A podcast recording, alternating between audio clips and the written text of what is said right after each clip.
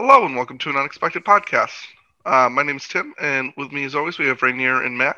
And then joining us as a seems to be a regular is Evan Iverson. Um, on this week's episode, we're going to be going over a list by Ralph Swanson, and our main topic is going to be the Corsairs of Umbar and going over that army. Um, but I'd like to remind everybody to leave any questions they have for a Q and A that we'll have in the future, as well as to let everyone know that we are available on Spotify and on uh, Apple Podcasts, in case you'd prefer to watch us there as well. Or um, listen to us there, which is oh, yes, really listen. all you well, can do. Well, you know, I like to change things up, you know, make things different. Um, it would be weird if they watched us for two hours. Just you know, maybe they the like picture. that screen. They like the picture. They want to examine everything about it, you know. It's creepy, but it's good. Yeah, you know, to each their own, I suppose. Um, so we'll go over the list right now, uh, which is from Ralph. So it's a six hundred point Far Harad Serpent Horde alliance. Uh, and, and the first warband is Suladan on an armored horse with five Haradrim warriors with spear and five Haradrim warriors with bow and spear. It's also got uh, warband two, which is a Mahud king with war camel, war spear, and shield. And then five Mahud raiders with war camel and war spear, and ten half trolls. So it's twenty-seven models, five might, and five bows. He said the idea of the list is to create more threats than your opponent can answer, um, all of which hit hard on their own. You get two mounted heroes with access to heroic strike, five war camels, and ten men wide infantry line with terror. Fight five, four attacks to win the fight if they're in the banner range. Uh, strength five and D six with two wounds in front. Even though he's low on might, he says, um, and models almost every combat should be in range of Suladan's banner.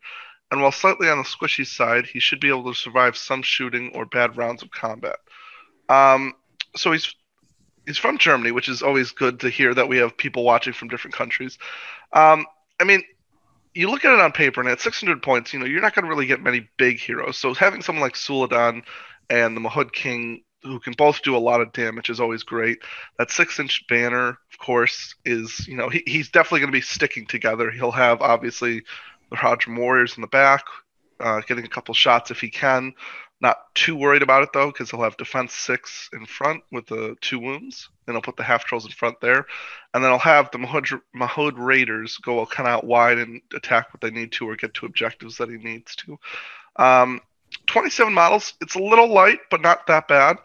Um, but again, his his army is pretty durable with the, the half-trolls in front having two wounds at defense six and fight five. Um, I with the terror as well in the front rank, it, it'll be really interesting at this many points value, unless the person has bodyguard or, you know, maybe they have a shaman or something like that. But I mean, it, it'll be really tough to actually beat through this army unless they have either a bigger hero to take down the half trolls or they have a lot of numbers. But even then, you still have to charge. So I don't know. It it it, it and on paper it seems pretty good. But what do you guys think about it? I think it's amazing, to be honest. I'm a huge fan of uh, half trolls. I know I took four to uh, Harad, uh, Far Harad Serpent, Serpent Alliance, um, eight hundred point army to Nashville once, and I thought four was enough.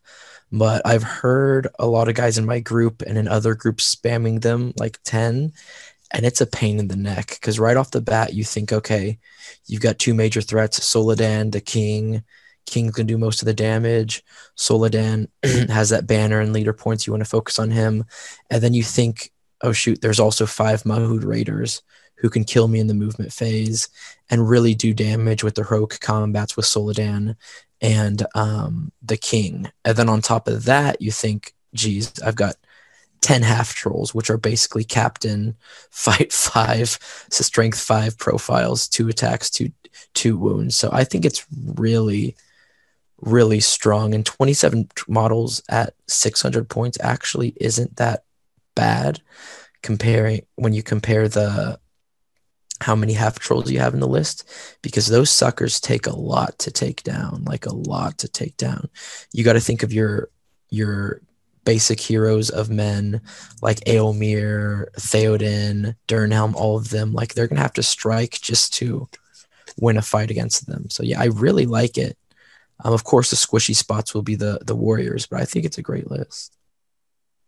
Yeah. So, and I think, well, I, I'm on the same page. I really like this list. And, you know, the Harad warriors, I guess, stand behind the uh, half trolls. So at least they have, you know, half troll cover. Um, you have Suladan to march if you need to, to get in range of shooting. Um, you know, I mean, I guess there's going to be vulnerability to the, the heavy shooting armies like the Rangers, but um, I mean, frankly, what else are you going to, yeah, I, I'm not sure how to solve that problem at six hundred points, and I'm not sure that is a solvable problem at uh, at six hundred points. And, you know, I assume you're going to have all of your mounted stuff, the King, Suladan, and the five Raiders, uh, unless they're going off on some kind of dispersed task, are going to be behind the uh, battle line and wait until somebody tries to envelop one flank and then go crashing into the the attempted envelopment, um, which I think is the right role for the camels, because they get to counterpunch and they get to, you know, get the most of their impact hits. Um, if, you know, one tweak you could make, and I don't know if I would necessarily make this, would be you could change one half troll into another Mahud raider with um, camel and war spear.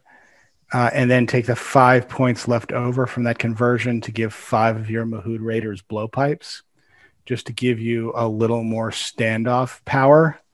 Because um, I think probably nine half trolls will accomplish just about anything that ten half trolls will.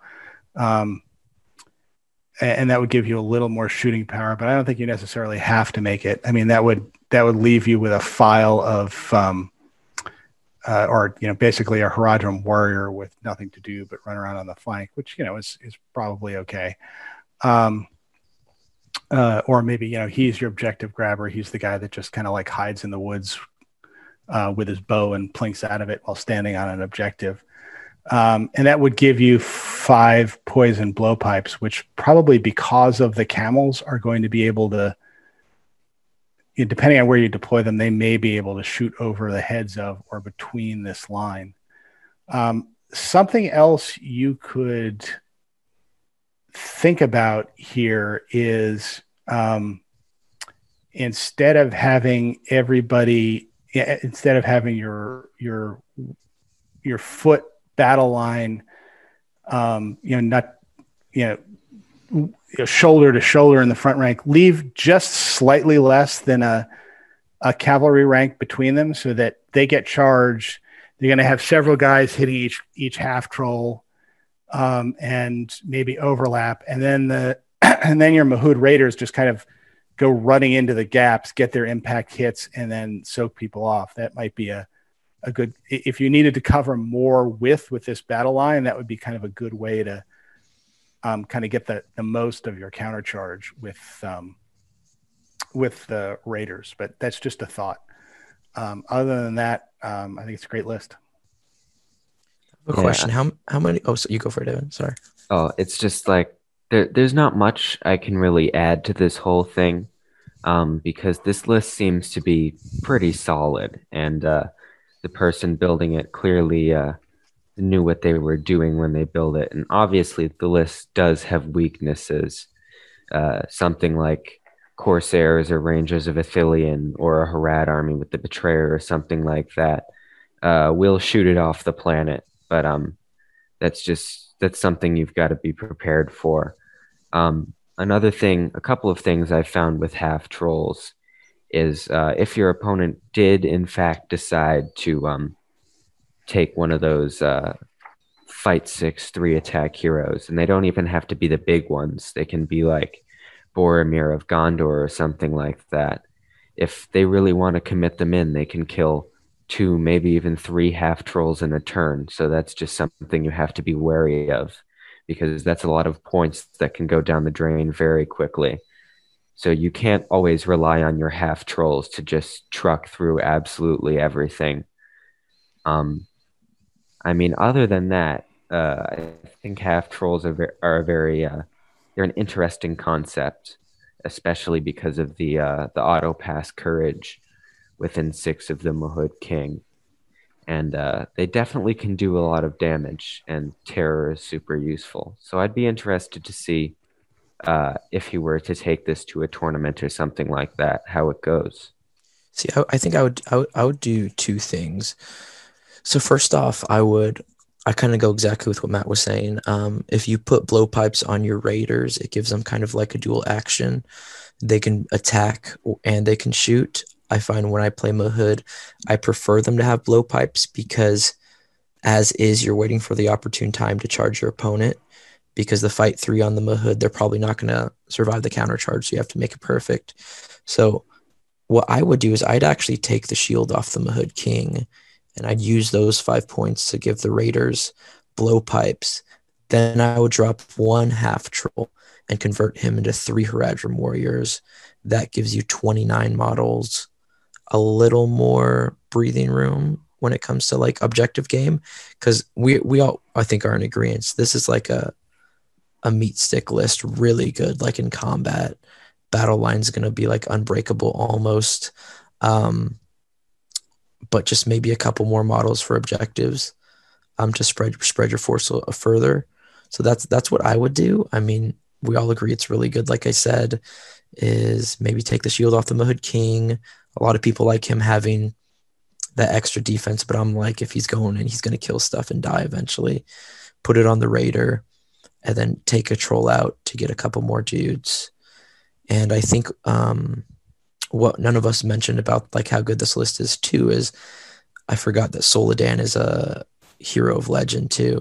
So even if your Mahud King dies, Soladan's going to pass the first courage test automatically once your force is broken. And just I, I love all the cover you're giving for your half trolls. This is very, very good list. Like if anyone's watching this, take this list to six hundred point tournament. So is there any kind of, when when you look at the army, I know we've talked about, you know, we can make this change or that change. Is there anything that you would kind of worry about when, when, when playing the army kind of a thing? Like maybe a, a little bit of advice for him when playing the army that he should be aware of or, or keep an eye out for? I think Evan said it perfectly, shooting.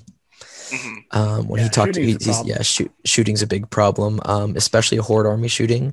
Evan alluded to Ithilien Rangers. Like, you can't hit the whole Ithilien Ranger army. They can spread out and hit you in different different objects. Corsairs too, I'd watch out for. Um, yeah, uh, yeah, that that that would be my big my big oh, thing. Assault on Helm's Deep uh, might be very painful. Um, I'm not sure if you're able to fit two ballistas into the list at this point's value, but I think you are. And those ballistas are going to be uh, instant killing uh, your half trolls and your raiders, and that's going to be very threatening.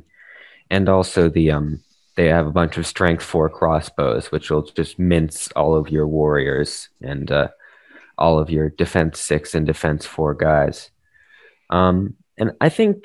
I think that was a good point, Rainier, with the shield, because generally I'm very wary of dropping my heroes from defense six to defense five, uh, because those heroes I found generally like to get murdered by Legolas.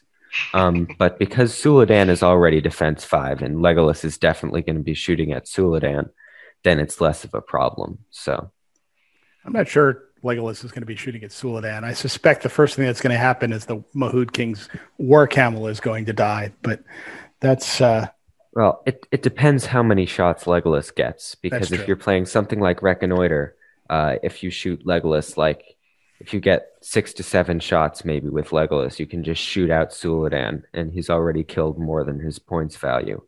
Yeah. So that's I, I, just I something think... to be wary of. I think one thing, because we're talking about what to be wary of, but one thing to counter it, because I know like you you made it made a really good list, so I'd assume that you're you're decent at the game. Um, is for people watching is I would throw my my half trolls in the front of the line, like not just like one line one line, like double up on the half trolls, send them like heavy in front, because you can lose one or two half trolls, even three, and once you hit combat, that's fine. They'll do their shenanigans. But if you lose five, six, seven, eight Haradrim warriors, then that's when you're going to see a problem. So protect those warriors as much as possible, even if it means losing a few half trolls. And the beauty of the half trolls too is you take a wound out on them and it's like, okay, it's got one wound left, but its stats are still stacked. so it doesn't really matter. So yeah, I'd, I'd be wary of that. So, like, like would, give them cover fire. They're your meat shields. Would you use the Mahud Raiders almost as like a stop the opponent from getting around to your spearmen kind of a thing? Like, would you use them as like a side thing to like say, well, you're not going to get to my back rank in a in a sense? Yeah, I, I play them at side, but this list is less. It looks like a shield wall, mm-hmm. but it's not really a defensive army. It's more of a like move forward. Mm-hmm. So I would have them on the flanks, kind of like what you would do, but less so protect, more so attack the opponent's flanks. Well, unless you're going in against shooting, in which case. Oh yeah, you keep them back. Wall of half trolls, followed by wall of Haradrim Raiders, followed by everything on a camel or a horse. So mm-hmm. there's at least two in the ways before you get to anything that's on a camel or a horse. Yeah, and even with the, the camels, you don't have to send them with the heroic marches in a way. You could throw them because of their speed behind houses, woodland, rock, stuff like that. Throw them around to uh, get cover. Um, it'll freak out the opponent too because they just look terrifying. And one or two of them on a good move phase can totally screw over like a like like a low defensed army. And that's the thing about the armies were like, oh, beware of Corsairs, be aware of Ithilien. Like once you hit them, like boom, boom, boom, like they're gonna like mow them down like like really well. So your opponent will know that too. So I'd play them like you have five, one or two you could play around on like the far flanks to kind of freak your opponent out. Mm-hmm. Yeah, and they, I mean, they are also very, they're much more effective when they're counterpunching, um, much more so than regular cavalry because of that strength four impact hit, so that they can, you know, not just go in and hit. I mean, particularly against, if you're playing something that has a low defense, like a four defense or lower, um, you know, that's where you, you, you let him kind of wrap around your half trolls and try and surround them, and then they come and sweep in, and they can... You know, if you get enough of them kind of counterpunching at one time, you can kind of just sweep, basically sweep that uh, envelopment um, off the table. And then, you know, your half trolls, instead of having to fight, you know, like two guys with spears, end up having to fight like, you know, one guy or one guy and perhaps a spear behind. And then they kill it and you kind of move on to the next thing. Yeah, you'll usually once you hit the battle lines, it'll start like this, and then you'll see it piercing through, and then the opponent's army will kind of spread like the Red Sea in the Bible because it's you're just going to p- punch a hole in the army. Yep. Um, and then like that's where we, we're all like alluding to the flanks is where like the main part of the strategy is going to come. And we didn't even talk about the heroes. Like I think the hero play is really important, and they can offer, once you get them into combat, they offer the Mahud Raiders a lot of a lot of like shield and protection.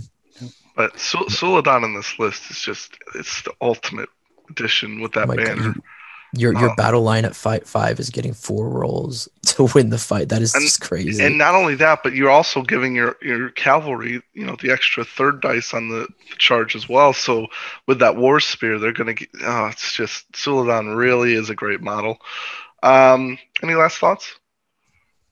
No, I think we've okay. covered it. Yeah, I All mean, right. other than just like, make sure to be using your camels correctly. If they get pinned down, uh, make sure you've got at least one guy free to start that whole chain reaction by slamming through one guy, killing them, freeing up your other guy to move, and then slamming some more guys, and then just trying to punch right through them and get as many charge bonuses as possible. Yeah, and to visualize what Evan's saying is like, don't bring your camels like a like a beautiful battle line charging, like one in the front, one like five inches back. So if he gets charged, the one in the back, when it's your turn, can charge, kill the guy that's ch- charged the original one, then that guy charges again, and it's just like a like a sweet little like patty cake game. You're like bam, bam, bam, bam, bam, bam, bam. It's pretty good. Yeah. Okay. Um, well, let us know, Ralph, if you end up using this in a uh, game or a tournament. Um, we may, we mentioned possibly, you know, getting rid of a half troll for, you know, blow point, blow pipes and an extra Mahud, or, or like Rainier said, maybe you drop the shield and, and add some more warriors. Um, but let us let us know how you do. There's not a whole lot to talk. It's a very good list, Ralph. Um, but yeah, let, let us know how you do with it. Uh, we're going to move on to the main topic for today. which is the Corsairs. So I think the first thing we should go over is the army bonus review. So do you guys think this is worth keeping on this army? Or is it just... Yes. Yes? So the, the army special bonus is backstabbers. The only way you could do it is I think the only historical allies are Mordor and Harad. Serpent Horde, I think. Is Mordor historical alliance with them? Uh, let me don't look. know uh, if it, it is. isn't, actually. Yeah, I don't think it is. So just... It is just, not. Just the Serpent Horde. So yeah, it's very, very good, the Backstabber special rule, because you have basically a fight four model. That's seven points. Of course, this is without him being kitted. Uh, that has Backstabber, which is just insane. Uh, why don't you talk through... Ooh, we got some lagging going on. Um, so the backstabber rule is yeah. if you trap your opponent, um, you get one plus to wound with with whichever model has backstabber. So this is an army wide like uh, special rule. It only applies to Corsair models. So we'll go over Black Numenorians and Marshals and stuff like that in this list. It does not apply to them. It just just applies to basically the pirate looking dudes. So um, whenever they're in combat and you trap your opponent, you get plus one to wound. That is backstabbers, basically. Mm-hmm. Okay. Um, so we'll move on, I believe, unless there's any... I don't think there's anything else. We'll move on to the first profile, which is kind of the leader of the army. I mean, uh, one more thing. Sorry, one more thing on um, on backstabbers is it's not necessarily uh, required, I'd say. But you need to really think about if you want to um, if you want to drop it. So I'm I'm talking like you're taking an army with a bunch of Reavers in it, and you're like, I really need the Shadow Lord to be able to protect my Reavers, or something along those lines, because it's not army bonus uh, that you want to drop lightly, because it can be very strong. Okay. Um. So we'll move on to the first profile, which is Dalamir, Fleetmaster of Umbar. So Rainier, if you want to go over that one. All right. So Dalamir, Fleetmaster of Umbar, is a hero of legend. Um, he's basically a named hero of with a Hâsharin spe- uh, profile. Um, fight five. Uh, he hits his throwing weapons on three. Strength four, defense four, three attacks, two wounds, courage four. So that whole like assassin kind of. Uh, profile troop killer, but also like has the ability to go toe-to-toe with a couple of heroes. Um, his heroic actions are heroic strike and heroic defense. Strike, of course, is important important because he can go up against big heroes. Um, defense is really important because he's a hero of legend, so many times you'll take him as your leader. Also, and defense, his defense four. Defense four, yeah. Defense four is very lacking, so an Uruk-hai warrior can wound him on a four, basically. Um, he has two might, two will, three fate, and two wounds.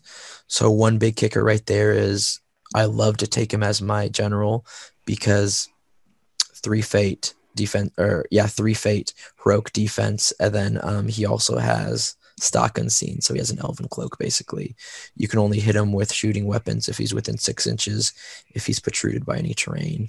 So yeah, special rules are Bane of Kings, so he re-rolls any to wound rolls in the combat phase. Like this this is specific to the combat phase. I know when I first started when I first played him, it was confused because his throwing weapons, it's just the combat phase. So he has Bane of Kings, uh, stock unseen, and pre- Preternatural. Preternatural. Lord have mercy, guys. Preternatural. Preternatural. Let, let, let, let me bring it back because I, I always get confused. Now, with, with um, Bane of Kings, is it you must reroll or you can reroll?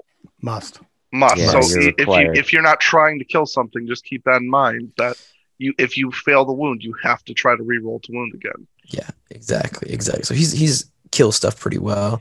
Um, so his agility special rule, which I cannot pronounce because I'm from the South. Preternatural. Preternatural. Preternatural. Predator. Preternatural. Predator. Pret. Predator. Natural. Preternatural. Preternatural. Very good. Wow. Oh, my God. Got there in the end. Wow. There we go. So that is a, an amazing rule. Basically, he cannot be trapped whilst on foot. So you can knock him over on, with a cav model, which he does not like, and kill him pretty easily. But if he's trapped, surrounded by goblins, heroes, anything, like you put him up against a wall, he cannot be trapped, which is amazing. His war gear is a sword, throwing daggers, and smoke bombs. Throwing daggers are really good um because he hits on threes, and smoke bombs as well. Smoke bombs has is a really cool special rule, actually, is hits on three to throwing weapon if um your opponent does not expand a fate point. They are, what is the rule, immobilized. And it's channeled as if, version of channeled version yeah, of transfix. Channeled version, so channeled version of transfix. So it's really good. Um, I don't use. By the it way, often. It's uh, it, to cancel it, you spend a point of will, not a point of fate. Oh, spend of will. Thank you, thank you. So yeah, um, I find that I don't use it that often against heroes because many times people have will and they'll use it against them, um, unless you drain it with the Knight of Umbar, which we'll talk about.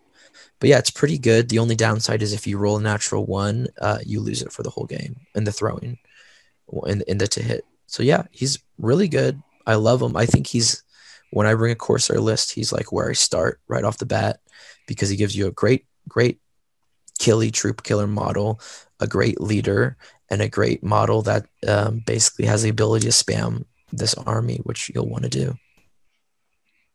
And he's hard to kill or wound, which is amazing. What do you guys think? So yeah, I mean yeah, everything. So, um, go ahead. Go ahead. Uh, in in case uh, in case you thought trolls were uh, actually useful, uh, now you can just throw a smoke bomb at them and they can't resist it at all. So you charge in and you kill them.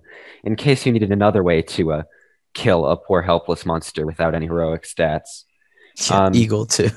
Yeah, I mean obviously there are a couple of glaring weaknesses to Dalamir's profile. Uh, obviously with the uh, the two might instead of three. Not being able to take a mount and stuff like that. But even then, uh, there's so much that Dalamir does for the army that uh, you can sort of move past those weaknesses. Uh, I think, I'm fairly sure he is the second cheapest hero of Legend in the game behind Sharky, which nobody uses. So uh, for all intents and purposes, he is the cheapest hero of Legend in the game. Um, so Sharky he is will... a hero of Legend? Wow. I'm fairly sure. The legend of Sharky. The legend of Sharky. Yep, Sharky, the legend continues. I think technically a Witch King without stats is cheaper, but I don't know what you're doing if if you're taking a Witch King without stats. Um, you're having a fun time. Yeah, that that is what you're doing. Though I don't think it's very fun to uh, not play the Crown of Morgul. Um, I just like the thrill of knowing that I have no might, zero fate, and if anybody does even one wound, I'm dead. mm-hmm.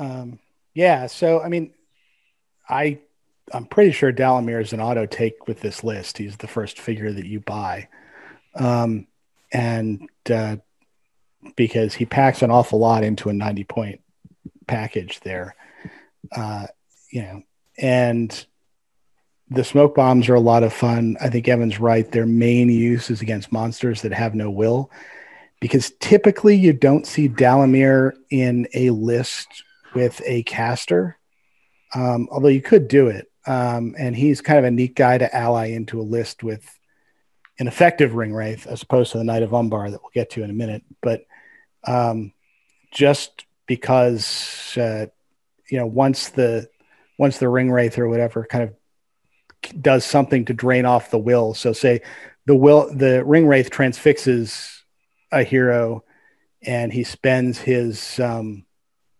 uh, you know, his will to avoid that. And then in the shoot phase, Dalamir just throws a, a smoke bomb at him. And uh, uh, then he's channel transfixed. And a lot of people will, you know, kind of forget about that. Um, and especially against, uh, I mean, especially against, there are a few one will heroes running around out there, and that's, it's really bad news for them.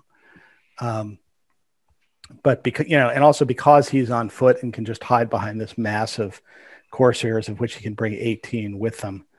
Um, uh, you know, he he just hides back in the mob, waits for his opportunity to run through a little gap, and goes up and assassinates somebody. Yeah, I think I think like him on foot can actually be a bonus because of exactly what Matt said. Like little tiny gap, boom, there's Dalamir, and he's there to play. And I think a lot of we we talk a lot about about his smoke bombs, their potential against monsters. I think his throwing daggers though are a really good take, especially for when you have the initiative and you have a little gap. So he's not going to get charged if they get the the move off. But if you get the move off, you can throw him between the gaps, throw into say a mega hero, uh, potentially kill the mega hero's horse. Then they fall down and he can like slaughter him or do d- different shenanigans. So yeah, his his him being on foot is also like a good a good take. Plus opponents don't see him as a threat. They're like, oh, there's your your defense four four leader. Like I'm gonna try to get to him. And when they do get to them, it's like, shoot, he's fight five. He has strike and defense, three attacks. He rerolls wounds. Um, what are you going to do? So we talk a lot in this in this show about models with multiple roles, and I just think his him as a model, what is he, ninety points? Like I think ninety, right? Like that's insane for all the roles that he does, not just him himself in in in the battle, but also for your army as a whole, having a hero of legend, a really good leader. Like it's just a really good model in my opinion. Yeah, I mean, I, I think the great thing is he has strike and defense. So, I mean, the benefit of being able to go, well, I need to win this fight or I need to stay alive. I mean, obviously, he only has the two might compared to... I think he had three in the old edition, if I'm correct.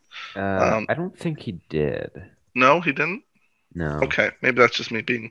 Um, I mean, yeah, he, he definitely is that model that you kind of go... You got to be careful those smoke bombs, because even though you can expend a point of will, it's still annoying to have to, you know, deal with any kind of transfix whatsoever. So, like, if you needed that will to pass a courage test or something, and you have to use it to, it, it's it's annoying. I like him. Um, any other thoughts? No. Nope. Just take him. Yeah, just take him. Um, just take we'll, him. We'll move into a model which, in the old edition, was probably the most used evil model in the entire game, I would think. Um, but now I don't think it's used almost at all. Uh, the Knight of Umbar. So, Evan, if you want to go over him. Yeah, so the Knight of Umbar, uh, he's got he's got the classic Ringwraith uh, profile. So, obviously, move six, uh, fight five, shoot value four up, but that doesn't matter. Strength four, defense eight, one attack, one wound, courage six. And then the very unfortunate two might, twelve will, two fate, uh, which is a little on the lower side for uh, Ringwraith stats. Uh, he's got the armor of the Sunderland and a sword. And the armor, to, the armor of the Sunderland means that uh, he only loses a point of will for having been in a fight if he loses a fight during the fight phase. So he only he only the uh, the will of evil special rule only applies if he loses the fight. So basically what they want from you is they want you to have him fighting. Um, other than this, uh, Harbinger, Terror, Will of Evil, all the normal stuff. And another special rule being combat mimicry. So at the start of any fight phase, before heroic actions are declared, he can spend a will to activate it. Uh, he can use the fight, strength, and or attack values of his opponent instead of his own. And he can uh, he can mix and match. So he can only take the fight. He can take the fight and the strength or anything like that. Um, and his magical powers, he's got Drain Courage on a three up, Transfix on a four up, Compel on a five up, Instill Fear on a five up, Sap Will on a five up, and Black Dart on a six up. So his spells are absolute garbage. They um, suck. he everything a Ringwraith casts, he casts on a one higher casting value. So it is so much harder for you to cast anything. That one dice Drain Courage you wanted to throw off very reliably, well, you're failing thirty-three percent of the time. Casting Transfix only fifty percent of the time. And once you get to Compel and Black Dart, which you cast on a five up and a six up, you're almost never casting them. So they clearly very much want do not want you casting that many spells with this guy. But then the problem arises is that he's got all this, he's got this combat profile and all these combat special rules, and he doesn't have heroic strike. So let's say, for example, you charge into a troll and you're like, okay, this is great. I'm going to copy your fight seven. I'm going to copy your three attacks. And then you both roll sixes and you lose the roll off. And there's nothing you can do about that. Because unless you channel transfix, which as we talked about earlier, is incredibly hard to do because he casts it on a higher value and he needs to spend might and all that stuff. He's even for heroic strike against like like like you you match an Aragorn and then he heroic strikes yeah. and you're like, I can't even heroic strike. Like yeah, it's it's very, very unreliable. And everything you can do, I can do worse. Yeah, I mean, yeah. There, there is no justification for taking this guy over Khamûl, because Khamûl basically does everything this guy does and more. Um, I think you could probably end the sentence after "there's no justification for taking this guy." Yeah. yeah, yeah, he's he's a he's a classic case of like he was too powerful in the old edition. Let's make him irrelevant in the new edition. You've had your day in the sun. Now go sit at the back of the class. Yeah. Let your eight let your eight brothers play. Like you've had your chance. It's time for you to retire. Brothers, it's their turn. You're benched. Yeah, he is he is the new um he is the new tainted of the old edition, where yeah. why would you ever take this guy? Because mm-hmm. they're just there are ring rates that are better than him. Um so, I mean I know I know we don't like to do this very often, but in your opinion, in a Corsair list specifically, because we're talking about them, if they fixed him where he had heroic strike and he went up to let's say let's say they kept him at twelve level, if they gave him heroic strike, would you take him in this list? Um, possibly. I don't think he would be an auto-include, but I think he would be a model that people would actually consider taking. Yeah, he he would be useful. I mean, he, he kind of become essentially if they gave him heroic strike, he kind of becomes Khamûl because he's the yeah. same type of of guy. I mean, I it, it, since we're since we're off in the realm of fantasy land, in the land of how would I fix this guy that's clearly broken? Um, I mean, my thought was since he. He's got this armor of the Sundered Land that allows him to do things that have nothing to do with armor, right? You know, mm-hmm. it's, he, he only loses a point of will for, I mean, I don't know what armor has to do with that. I mean, apparently it's just like a magical suit that, that allows him to not lose will. It would be, actually, I think, be fun to turn that into something that actually reflects armor. So like he had, say, the ability to like shrug off a hit on a four plus. Oh, so, interesting. So instead of the, the striking wraith, he becomes the tank wraith. The Goblin and King wraith. Between that, yeah, exactly. Between that and the combat mimicry, you, you just basically you just put him into somebody and say, I'm going to sit here and be just as good as you for the entire game till one of us goes down. And because I can shrug off half the hits yeah. I take, I that mean, could be a long if, time. If you want to be even more flavorful, you could give him something like heroic defense, which I don't think any other wraith has, and it that would, would definitely that'd be interesting. Yeah, that'd be. Yeah, that'd I, think, I think it's doable too, because he only has a twelve will, so it's like mm-hmm. you can't really cast, and even throwing him into combat isn't in a way gonna be beneficial to your opponent because he's losing the will. I so mean, something like that to make him relevant a little bit. It's not gonna make him overpowered anyway. He's one of those, because he's got twelve will, which I don't think, I mean, they, they've established that they want Khamûl at twelve will because he fights. They want Knight of Umbar at twelve will because he fights. That's fine. That, that, that's been established. That's I, I don't have an issue with that. Um, they give him the ability to not lose will as long as he's not losing the fight. Fair. You know, it makes him so that he has his will for boosting up his um, ability to go to a, whatever attacks and fight value he wants to go to. And so I, I definitely think adding, but let me ask you this. Would you make it unique in the fact that when you call a heroic defense, does heroic defense only affect the model, or does it affect the mount as well? Uh, it only affects, it only the, affects model. the model. Okay, so I'm assuming we wouldn't want to do something where it affects the mount as well. You you could even do it where he can only heroic defense when he makes the like only model off, in the game who can heroic defense into their model as well. Well, no, I mean you could So I guess one issue with, you know, this is interesting. So one issue with heroic defense on a ring wraith is most of the time he's only going to be wounded on sixes anyway. Mm-hmm. So what you're really doing is preventing the ability of somebody else to spend, or, or six fours, mm-hmm. um, preventing the ability of somebody to, you know, like spend might to influence that. Mm-hmm. Um, but yeah, there's, I mean, what you could do is, is say basically hit, he could call a heroic defense by spending a point of will. That'd be that interesting. Be a way to do it. That'd be interesting. Um, Wait, and that's... actually, I what if, what if he, we sort of lean into that idea of him being a monster killer and give him armor that's basically the same as the armor of Gondolin, so it means he can't have brutal power attacks against him, so he can just walk right into a monster and say, "Hey, you can't hurl me. You can't rend me, you can't barge me, you can't do any of that stuff, and I'm just going to sit here and be annoying." That would be interesting. You could. Right, but... right after, what's-his-face, Dalamir, like, channel transfixes the monster. Yeah. I mean, I, I'm not sure I would take him just as a monster killer. I think I think, I think the point... I mean, you, you, you, get, you get pretty much the same, well, I suppose, no, I was thinking you get the same benefit from...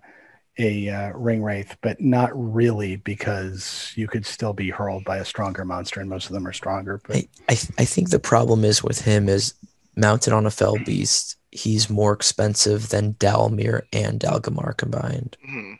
which is just problem. Some, but right but here's there. the point. I think the point we're trying to make though is like, even though, even though you know it, you may prefer to do the other route where you go Dalgamar and Dalamir. Um, Just having the ability to go, well, if I want to go with him, I can still use him in a capable way. I think that's all we're really... We're not asking for him to be what he was in the old edition where he, you use him and you go, okay, well, I'm, he's like an auto-include. We're just saying we want him to be usable to a point where you go, if I if I decide to take you instead of this, this, and this, I'm still mm-hmm. going to have relevancy towards him and he's going to be able to do something. So, you know, we'll, we'll see. Hopefully, you know, if, if there's future editions... maybe that'll get changed, but for now it is what it is. So there's really no point to using him at the moment. Um, move into this is this model might be one of my favorite models in the entire game. Um, this is a Hâsharin, and it's very very similar to what uh, Dalamir is in a sense. But I'm interested to hear about the Hâsharin. So Matt, if you want to go over that real quick. All right, he says, turning to the correct page. Um, so, uh, Hâsharin, eighty points. Um, he is fight five, strength four, defense four, three attacks, two wounds, courage four, one mate, one might, one wound, three fate, daggers, uh, throwing daggers. And one will, not one wound. Oh, I'm sorry. Yeah, one will, one might, one will, one uh, three fate. Daggers, throwing daggers in a blowpipe. Um, he has heroic strike, and he has heroic defense. So he is kind of like a uh, mini Dalamir. Um, again, Bane of uh, Kings, so poison, and stalk unseen. Um, and he also has the preternatural agility um, thing, so he, or special rules. So he can never be trapped uh, whilst still standing. Um, he's a hero of fortitude, so he can lead twelve guys. Um, I have to say, I have never used a Hâsharin. I think this is one of the few figures that we I... don't own. Um, I've always kind of been deterred by the eighty points for Hero of Fortitude with one might yep. and defense four. Um, I mean, Dalamir is only ten points more, and he comes with a lot more bells and whistles. Now, remember, they are a hero of valor in the uh, the Corsairs. Oh, are they hero of valor in the Corsair list? Mm-hmm. Oh, that's interesting. Did not know that. All right, so that's that's a little better. You can lead fifteen Corsairs with one of these guys. Um, oh. But it, yeah, anyway, I mean, his stats indicate he's somebody that you should think about, but he's never anybody I've actually kind of thought about. So. I don't know. I don't know if anybody yeah, I, else has used him here. Yeah, I, I I played him. Oh, you? How'd you do with him, Tim? Because I played him so, with them too. I mean, I've used them in a Harad list. I've never. I don't play Corsair, so I can't say I've used them in a Corsair list. But I've run. I think I ran one time. I think I ran triple Hâsharin with. I think it was in the old edition. It was Golden King, but in this edition, I'd used Suladan, of course. Um, the problem. So so if anybody remembers in the old edition, Arisotor was one might as well. And he's basically the good version of a Hâsharin slash Dalamir, where he rerolls to wound. He's got he only had two attacks, but you know, obviously he had the fight six, so he was and, and people would kind of it's not that you wouldn't use Arisotor, but you were just like, God, I just wish he was that little bit better. So what did they do in this edition? They gave him one extra might, and it makes such a difference for him having two might. And I just wish that they would give the Hâsharins two might. I, if they gave them two might, I think they'd be seeing a lot more, because not only do you have the option to heroic defense, you have the option to heroic strike. It gives them a little bit more ability to be used, because at one, one might point, I mean, like I said, I took three of them. That's only three might. That's one named hero, basically. But if you have two might and you go up to six, well, it starts to make a difference. I think if you give, because in the thing is, you don't want them fighting heroes, of course, unless you can, unless you're able to trap them. Because what what ends up happening is that with that one might, you can only get in a fight one time with a hero, and you save it for that specific moment, where if you get screwed by a hero coming into you or heroic combating, then you either call heroic defense or heroic strike, your choice.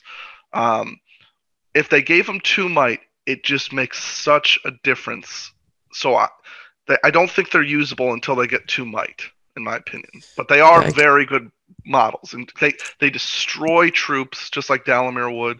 Um, and the other thing, they have blowpipes and um, throwing, also weapons, throwing weapons as well. So, you know, having that blowpipe, well, it's not that big of a deal. Well, if they're coming at you, especially in a Corsair list, you get that extra little range for a blowpipe or two, and then they come into the throwing knives as well. So, I don't know. I, I really like Hâsharins. I just think they need that extra point of might. Yeah, I, I agree with you, because when I first started playing Corsairs, I was like, let me give these guys a try, and I tried them on my list, but that one might, like, to put it in perspective, it's, you come up against an Aragorn, mm-hmm. and you're like, I'm going to heroic strike or defense, which one should I do? Mm-hmm. If you decide to heroic strike, cool.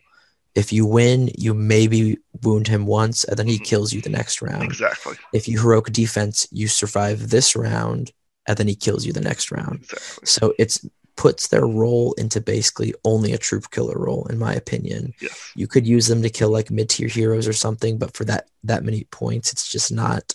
And even as a troop killer, you can't even really heroic combat with them, because if you heroic combat with them once, then boom, there goes my might. Now I can't strike or defense with them, so there goes those tools. Mm-hmm. So yeah, it is basically I th- yeah, just a troop killer. They kind of fixed the model in a way with Gondor at War when they added, ah, oh, what is that new Haradrim? Raza. Raza. Yeah, Ra- Raza. Raza. Raza is kind of, in a way, even though Raza has some like things he doesn't have, what Hâsharin should have been, in my yeah. opinion. But, I- but yeah. When, when when I when I saw Raza come out on paper, I, I was so excited, because I'm like, finally, there's another three might hero. He has the ability to go to fight six, to fight off heroes. That one hero you don't want to fight against, maybe you pick him, and then you just kind of use him, and you go, oh, the fight four kills him. So you know mm-hmm. what I mean? Like if if but obviously you can't have everything that you want for as cheap as Raza is, kind of a thing. But yeah, but Evan alluded to like him leading fifteen pe- or he said him yes. leading fifteen people. Like that's that's the one reason benefit. You would take him, in my opinion. Yes. If you want to just take a horde of Corsairs, don't put too much war gear on your Corsairs, just take a whole bunch of them.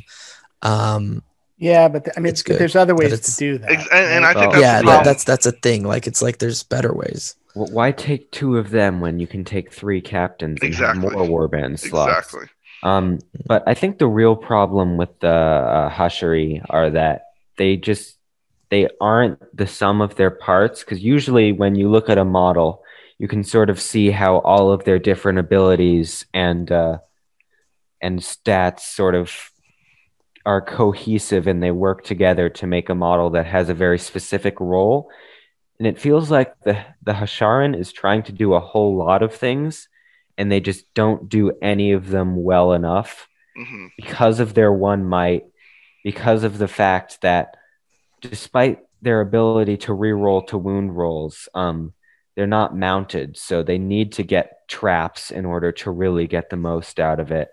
And they're meant to be defensive with their two wounds and three fate, but they're defense four, and they can only call one heroic defense. Mm-hmm. And it's crazy to see how ten points and uh, one might, one will, the ability to uh, throw smoke bombs, backstabbers, and um, and extra warband size make Dalamir so much more useful than the these guys, and basically removes them from the map almost. Yeah, so these these guys don't get backstabbers? Uh, they do not, because they're Haradrim. They're Haradrim, yeah. Um, and, and, well, I mean, plus you also have, I mean, we haven't talked about um, Del- Delgamar yet, but, I mean, you, you all, uh, Delgamar is also somebody that I think you you definitely take before yes. you take the the Hâsharin. So he kind of becomes your third guy, and at that point, you're really into the realm of captains and bosuns, I think, with this list most of the time. Yeah, so we all agree. Cool model, interesting profile, but mm. yeah. uh, I mean, just hope, maybe, I just hope he gets a point of might. Yeah, I mean, maybe it, maybe he's got a place in like a thousand point list or an eight hundred point list or something like it's that. It's really, right? really fun to play them. I'll say, and and and, and oh, I don't yeah. think obviously we, we mostly talk about being competitive, but if you want to have fun, they are a very, very fun model to take, and they just it, they look so cool as well. I think they're a very cool model. Um. We'll move on to the Corsair Captain. So, Rainier, if you want to go over that. All right. So if you guys have listened to me in previous podcasts, I'm a huge fan of Fight five Captains, no-name captains for their cheap points. Um, this is probably one of my favorite. So Corsair Captain is a hero of fortitude. Um, he is a Corsair, so he gets a backstabber. He's Fight five. Hits things on fours, strength four, d four, so basic, two attacks, two wounds, courage four, all basic. He has heroic march like any other captain does. Um, he's automatically equipped with a sword and throwing daggers, so for fifty points, not bad. Um, his op- warrior options are a bow, a crossbow, a shield, or a two-handed weapon. I find people usually use two of those options, either a shield to make them survive a little longer or a crossbow. Uh, I always put a crossbow on my captains just because the two might with a crossbow is a beautiful horse killer for heroes. Um, yeah, I like them a lot. We're, we're going to go over the bosun, but just to, I just, yeah, I, I like him better than the bosun, to be honest. Um, I think his two might, as low as that sounds, is actually pretty high for a Corsair list. So you'll usually see people taking him over a Bosun or even a Hâsharin, um, even the Knight of Umbar for such cheap points, um, because this is where you're going to get the basic might of your list, where you can call heroic marches, heroic moves, and things like that. I think the big kicker for me is his double threat, the first being in the shooting phase with um, a crossbow. Um, you can might up your crossbow to wound a hero, kill a hero, and uh, his throwing throwing weapons as well.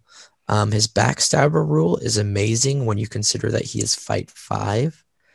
So if you couple him with Corsair Warriors or any other models um, and heroic combat, he can actually munch through things pretty quickly um, for a basic uh, basic captain. So yeah, I, I really I really like this model a lot. Um, I usually bring at least one into my lists, usually two. I've even toyed around with a spam Corsair list, just pure captains leading warbands of twelve, and they each have a crossbow.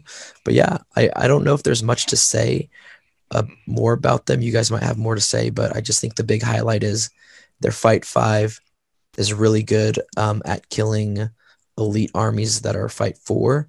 So that's going to make your your heroic combats a lot better. The crossbow again is good. The throwing weapons are good, and the backstabber is really good as well. Yeah, um, I mean, there's not much to say about these guys. They're pretty solid. Uh, I'm still trying to figure out why a bow and a crossbow are pointed the same, seeing as one of them is strength four. But um, well, you can't move when you shoot it. I guess yeah, but right. with warriors, crossbows are two points, and bows yeah, are one no. point. A five-point crossbow for a hero is is a pretty good yeah. expenditure yeah. of five points. Yes. Yeah, that's it's it's very good. Um, I mean, the only thing else I have to say about them is don't be silly with them. Uh, don't have them sitting out in your front lines when your opponent has a fight six hero lying around, especially if that hero is on horse. Because the hero is going to charge in, call a heroic combat, murder your captain, and run off and do something else. So always, always, always be very careful with your heroes that can't heroic strike, because too many times have I been using a random fight six hero and just seen the opportunity to go in, charge, kill a uh, a fight five hero with no heroic strike and just run away, and then I'm fifty, fifty-five points up. So be careful with them. Don't always stick them in front of your lines. Shooting too, I think, like if you have them in your front line, they they die really fast. Um, especially if you have like a crossbow on them. Um, yeah, they die really fast. I, I think they're amazing at the late game. Um, when your opponent's all out of might, let's say in a fight five hero, you have um, then you can throw them in there and be like, hey, like we tie, like, and I'm surrounding you, like fifty fifty. If you lose it, you're dead. Um, uh, so like I find him, him really good late game for that. The fight five, the two attacks, and it's just he blends in with the other troops. I love it so much. It's you see like this horde of Corsairs, and it's like, oh yeah, this one has two might. like, yeah. So this yeah. is this is probably a good time to discuss um, tactics for heroes on foot, um, which this army exclusively has, uh, and I mean this goes to what Evan was saying and and Rainier was saying about uh, not putting them in the front line. I think we can expand on that and say never ever in the approach march phase of a game do you put a hero on foot in the front line. They yeah. need to have access to the front line. They need to have a a one inch hole in the line somewhere near them so that they can, you know, they're not going to get walled off if somebody charges you before you charge them. Um, but they do they do not want to be in the front line, first of all, so that they don't get shot, which is fairly obvious, obvious. And second of all, so that they don't get charged by, by a mounted hero that is probably going to be better than them. Um, and what you want is you, particularly in this army that has tons and tons of throwing weapons uh, and is evil, so can shoot into combat. What you want is a front line that's entirely Corsairs um, of, you know, of some flavor. And then let the other guys' heroes charge them. Then you take your, your Corsair heroes and you charge into those one inch gaps that you left, which are um, too small for the mounted enemy mounted heroes to come through, but just fine for your guys to countercharge through. You'll end up charging in and, and, you know, your guys will munch uh, a warrior or two a turn. And then for that big mounted hero that, you know, charged your regular Corsair, everybody else backs away from that guy and, um, you know, proceeds to create a nice ring of guys with throwing weapons around him and shoots into combat. And you'll kill your Corsair and you'll probably kill the other guy's horse. Um, and you may inflict a wound or two. And, uh, the more times you can kind of execute that tactic with Corsairs, uh, the better. And you basically go through and kind of neuter your opponent's heroes, um, wait till they're on foot and maybe lost a fate or two. And, you know, maybe having spent some, some might or something like that. And that's when you want to send your heroes in to, to deal with them. Yeah. Yeah. The, the basic of the army is you just cripple your opponent to where you have the the number superiority and the fight superiority, and you take out their heavy like threat, and then you just pounce, pounce, pounce. Yeah, I mean horses are incredibly overpowered, and uh, just remember that they do have one weakness, and that is their base size. And if you've got a hero on foot, make sure to use that base size to your advantage. So make gaps where a uh, where cavalry heroes can't fit through, but your own heroes can fit through, so they can slide through, get to places they need to go, because otherwise you are really suffering um, because of your ability not to take a horse. Okay, uh, we'll move on to the next profile, which is the Corsair Bosun. Uh, Evan, or who did we say was the new Bosun? Uh, I think it was me. Yeah, okay. Evan, if you want to go over the Bosun. Um, so, yeah, the Corsair Bosun, forty-five points, which is five points less than a captain. Uh, move six, and already we see a huge difference, which is the Corsair Bosun is fight four, uh, strength four, defense four, two attacks, two wounds, courage four, one might, another big difference, one will, one fate, sword and throwing daggers for war gear, same heroic action, so heroic march, and then the whole reason, well, one of the two reasons you're taking them, which is their commanding bellow, which is tw- friendly Corsair models within three inches of a Corsair Bosun count as being in range of a banner. So these are interesting models, to say the least, because there are some things that you really want them for, and there are other times when you're just like, I don't need to take them, because they, they're five points less than a captain, but they lose the two most critical Uh, parts about a captain, which is they lose one fight value, so they're fight four, which means they're they're basically tying most normal troops. They're only out fighting stuff like orcs and goblins, and they're they only have one might, which obviously we talked about earlier. Uh, sucks because uh, Hâsharin, they also have one might, and they have some real problems, but.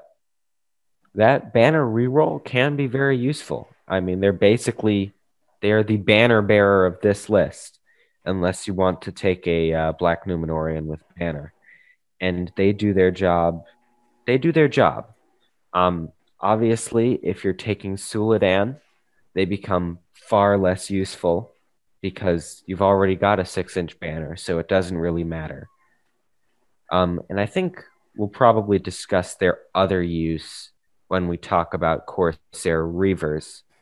But uh, just keep in mind that if you're ever choosing to take Corsair Reavers, you are always taking at least one of these models. They're Corsair Reaver delivery vehicles. Indeed. Yeah, basically, like, Corsair Reavers are the package. These guys are Amazon Prime. like, like they go well together. So, but I, well, I yeah, always if, find if the packages that Amazon delivered went berserk and killed everyone in your household once they arrived. They sometimes it do. Doesn't for you? No, I, I, I find Evan Evan hit it right on the nail. You'll take them with uh the the Reavers, and they become almost irrelevant if you don't take them with the Reavers and you have Soladan or even Dalgamar with his banner effect. I find that I just always take captains over them, and I, I talk to other Corsair players, and they totally disagree with me usually, but but I, I just don't like them that much in comparison to the captain. I think the captain with the one might, we talked again about the Hâsharin. The one might makes a huge different difference, and the fight five as well. So them being fight four makes them very much just a support unit um, that gives banner effects. They're basically a banner effect that that's that's that's a one might to attack a Corsair model, but the captain being fight five like puts them over the edge. Mm-hmm. Might okay. Um. We'll go into a model, which you don't rarely see in this army, but is available, uh, the Black Numenorian Marshal. So, Matt, if you want to go over that.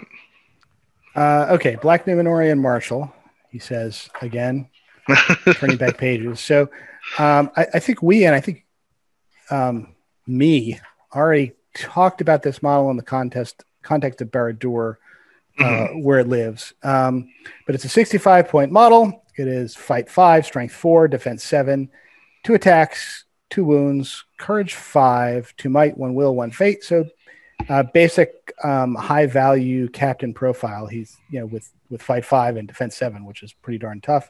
Comes with heavy armor, sword, and shield. He has heroic marches, heroic actions.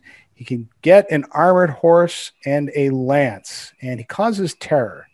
Um, Because I don't know, he smells so bad, or oh wait, like don't don't forget, Dad, don't forget. You can also swap your shield for a two-handed weapon for five points. I did not forget. I did just, I just no, it, did not deign it worthy of reading. It's very important because you can spend ten points to take something that's worse than the shield you already have. So uh, if you want to lose games, make sure to take that two-handed weapon. I I I, I will take not acknowledge that that option exists. Weapons. It is not there. I do not see it. Why does um, it cost five extra points? I don't understand. It's already so awful. Oh, whatever.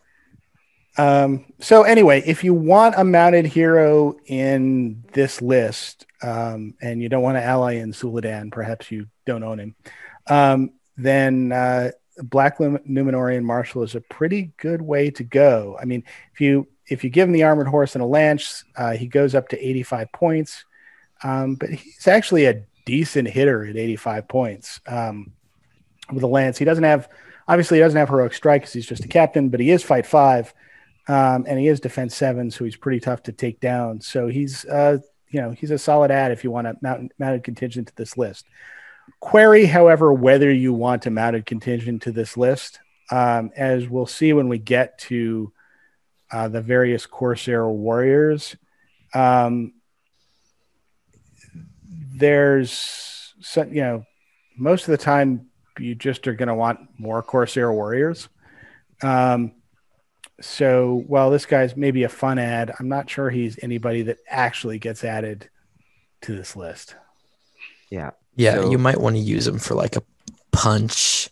Um, he gives that kind of like mobility. We talked about all the other Corsair uh, people being uh, leaders, excuse me, heroes, being unmounted. Um, as bad as that is, we kind of alluded to it being a benefit for this army and how it plays. But yeah, if you want that kind of just basic, like high defense mounted model with a lance that just kills stuff, you can treat him kind of like a baby Boromir in a way that can't strike or has less things. Um, you could do it. Um, I think, in my opinion, many other people's opinions why they don't take them is because that just doesn't fit the play style of this, of optimizing all the options, the best options for this list. But yeah, it's doable. I just don't, I don't know. Yeah. Seems to, it seems that model always gets overshined in every single list that it could possibly be in. You know, you take it in Mordor, Barad-dûr. I mean, they, they just don't get used, and it's a shame because it is a good profile. But yeah, there's so many other things that are better in every list that it's in. I did yeah. see someone play him pretty good. Uh, she was named Andrew Brock. I will say this. Black Brock from Marshals. Canada. Oh, go ahead. Oh, sorry. Andrew Brock from Canada played him, I think, two of them at one of the Novas, and he was on table, top table that I played against him at that Nova, and he played pretty good with them. But what were you going to say to Tim? I, th- I like I've played with Black Numenorian Marshal multiple times, and not to say that they can't do better at higher points, I just think they're really good at lower points. So like five hundred, six hundred, that's when the Black Numenorian Marshal does really well, because you know you don't have as many big heroes to worry about, so it lets your marshal go in and do a lot of great things, being fight five with terror, and more than likely you'll find a way to maybe get him uh, minus one courage as well around the area, so it'll make it harder for him to be charged. But it's just a shame. I really like the model, um, and I think it's a good profile, but there's always just, in every army it's in, there's always better things to take. Um Yeah. We'll move on well, to... I'm just going to finish this off here. Um, so the Black Numenorian Marshal, as people have said before, is suffers hugely from just being in the wrong lists, because in all of the lists he's in, he's, a lot in, of lists. he's overshadowed. He but he's he's in some of the wrong ones because, well, in Corsairs, he doesn't fit the playstyle, and in Mordor and Barad-dûr, there are just so many options mm-hmm. that uh, you have a better one. And point for point, Black Numenorian Marshal is actually super strong. I know, Rainier, you love your Haradrim Kings on horse with war spear, but uh, this guy is better than a Haradrim King on horse with war spear yes.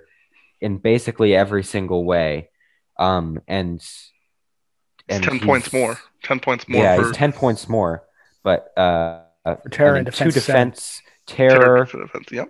uh, you get you get an armored horse as well, and you lose just, out on the will, which is. I just think the one thing that's lacking for him is like the Haradrim King, like has the ability to lead like lanced fight for warriors that are really cheap, or Suladan, or like there's Mahud thrown in there. I think for Corsairs, if we're we're thinking of a pure list, it's kind of hard to synergize that hitting power with like an all infantry list, unless you take Black Numenorians. But yeah, I don't know. Yeah, he's, he's he's just in the wrong list, honestly. Yeah, you you put it perfectly right there, Evan. Like I totally agree. Like just in the wrong list, came at the wrong time. I thought, maybe I'm wrong, I thought that the Plaqueminoan Marshal was, didn't he used to have two will? Wasn't he like a two two one guy?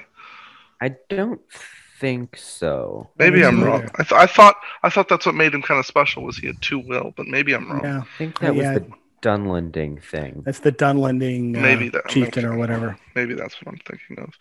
Because um, they're very willful. All right, uh, we'll move on to the last hero model, which I think most people are going to be in agreement with. This is you try to get it in every single list is Delgamar. So I'll move that over to Matt. All right, Delgamar, Gatemaster of Umbar, because somewhere there's a gate, and this guy's the master of it. Uh, he is a hero of valor. He is seventy-five points. Uh, he's fight five, strength four, defense five, uh, three attacks, two wounds, uh, four courage. Three might, one will, one fate.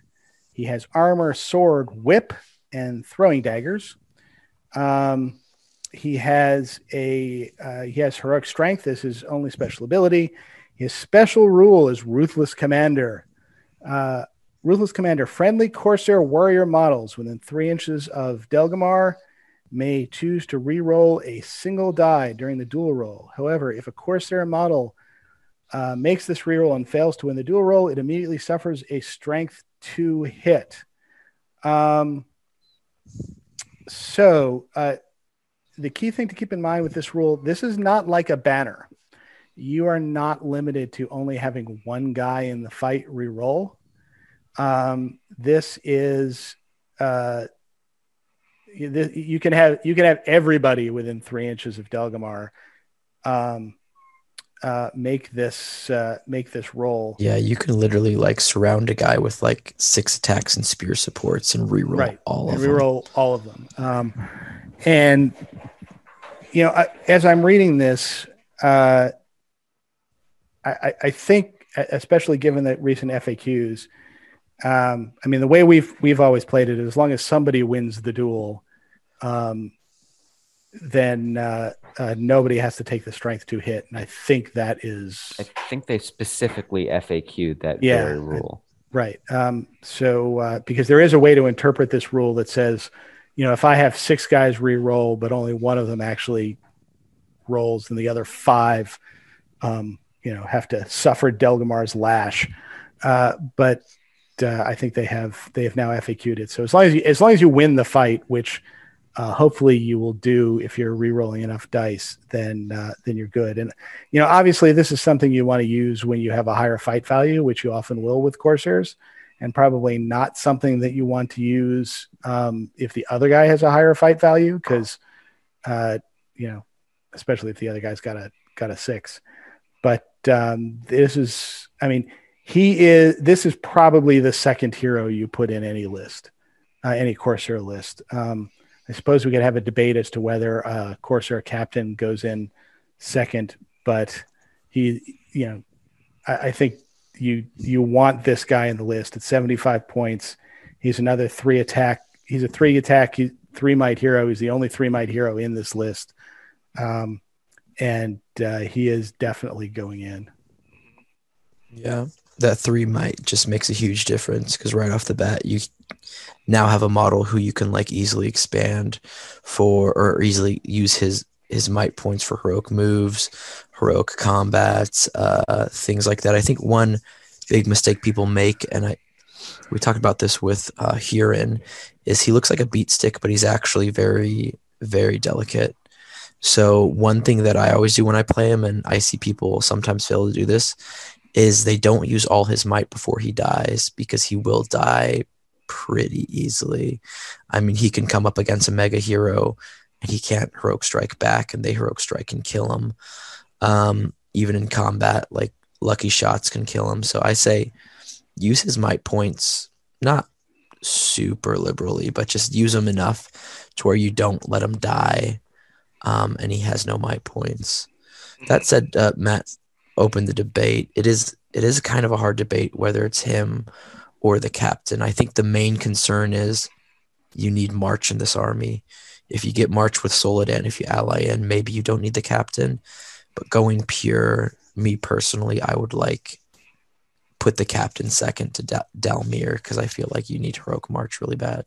Although, I mean, it, it's rare that this debate actually happens because heroes are so cheap in this list that you really need it. it there, there's very few circumstances where you can't get Dalamir and Delgamar and a captain.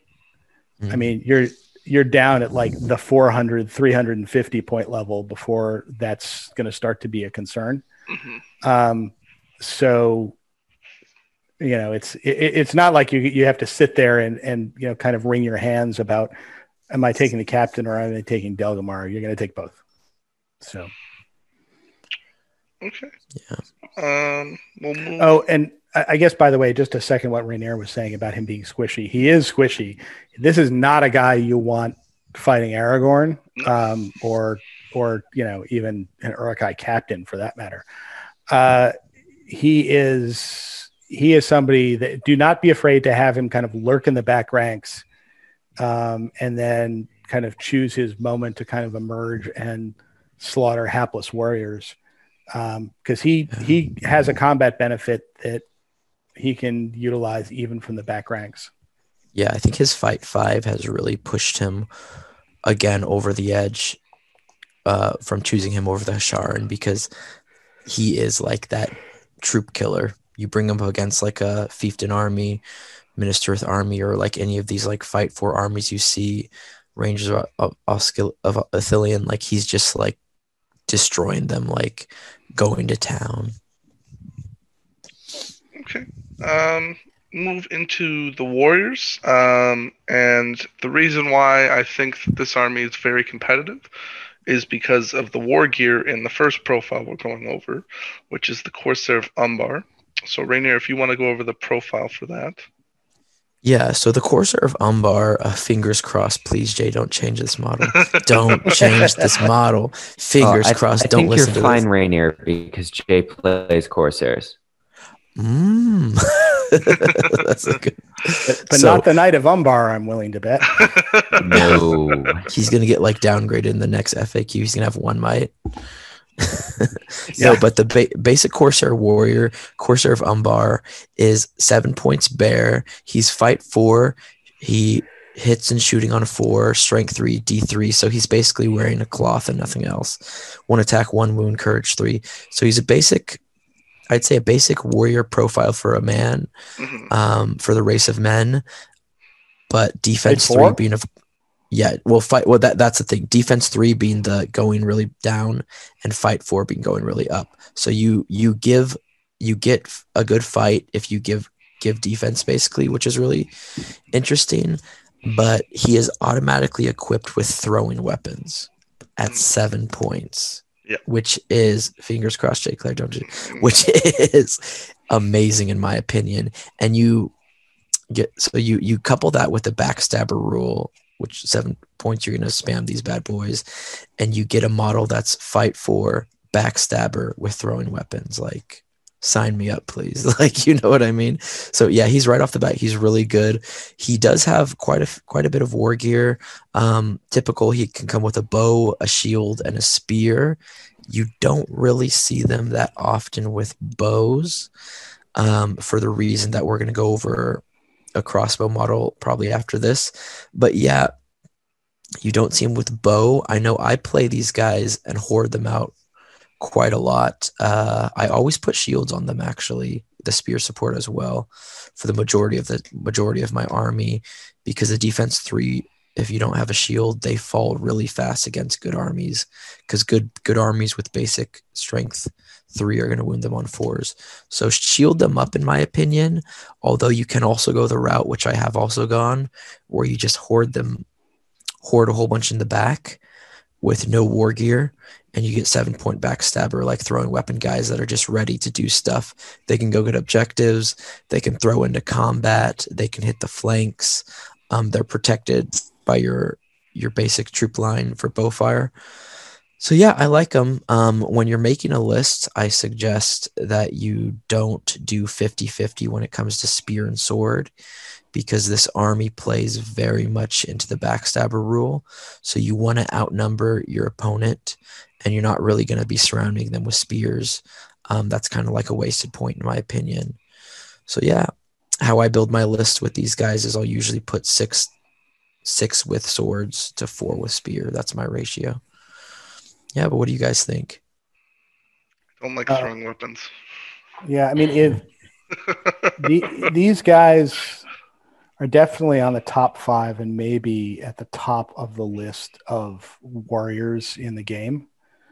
Um, and I mean, for all the reasons you stated there, I mean, you could get, especially since you have so many cheap yet effective heroes in this list, you can get tons of these guys. And it, it, at the tournament points level list, you're going to be getting, you know, fifty or sixty uh, figures of these in the game.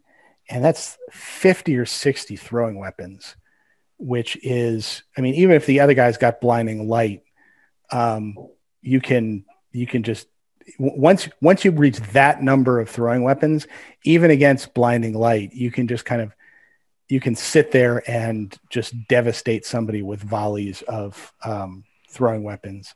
And, you know, especially the tactic we, we discussed before, when the hero charges in, everybody else backs away and then throws into that combat. And the, the poor, um, uh, you know, the, the poor schmo, Uh, Corsair who got victimized by that, who ends up with, you know, eight daggers in the back, but um, the other guy's hero or the other guy's hero's horse ends up going down too. Um, yeah, you know, it's, it, it, it's a worthy trade. Um, I, I will say I do take a few. Uh, Evan and I disagree on this. I do take a few guys with bows. Um, I think they are useful just because of their ability to move and shoot um, and somewhat keep up with the front line. And at the end of the day, they're, they come in at eight points. The Arbalester comes in at ten points, but because of that ability to not, you know, that the not move and shoot, they end up, they end up kind of being at, they can end up being out of the action when the lines meet. Whereas your guys with bows can keep up that long range fire as you close, um, and then get in and, um, and actually fight. And yeah, I mean, they're, they're defense three, but I mean, so what? Um, it's, you know, your, your, your Corsairs will go down quickly, but you've got more of them. So, um, so who cares? I think. Yeah. Um, I mean, there's, there's again, not much else for me to say about the Corsair warrior. Uh, they're, they're very solid. Uh, do I think they're close to the best warrior in the game? No, I disagree with my father. Uh, I think models like Warriors of Arnor and stuff like that, uh, which just have such ridiculous points uh, being undercosted, I think outdo this model by quite a bit. Um, but they are definitely a strong model. Um, and the throwing daggers, while I don't love throwing weapons as much as uh, the other two on this podcast do, I'm definitely more in Tim's uh wheelhouse, where I think they're, I mean, they, they do their job, but uh, sometimes they just, they don't work, and sometimes they do work. And uh, I don't like those swingy things when I'm playing my armies. So I generally, I think if we compare all of the lists that uh, the three of us make, mine would probably have the least amount of Corsair warriors and Okay, so that that's good good points, but I think I'd I'd go with Matt, like like pretty far with Matt, what Matt's saying, because I think the beauty of the throw-in weapon is you don't need it, to be honest, in most cases.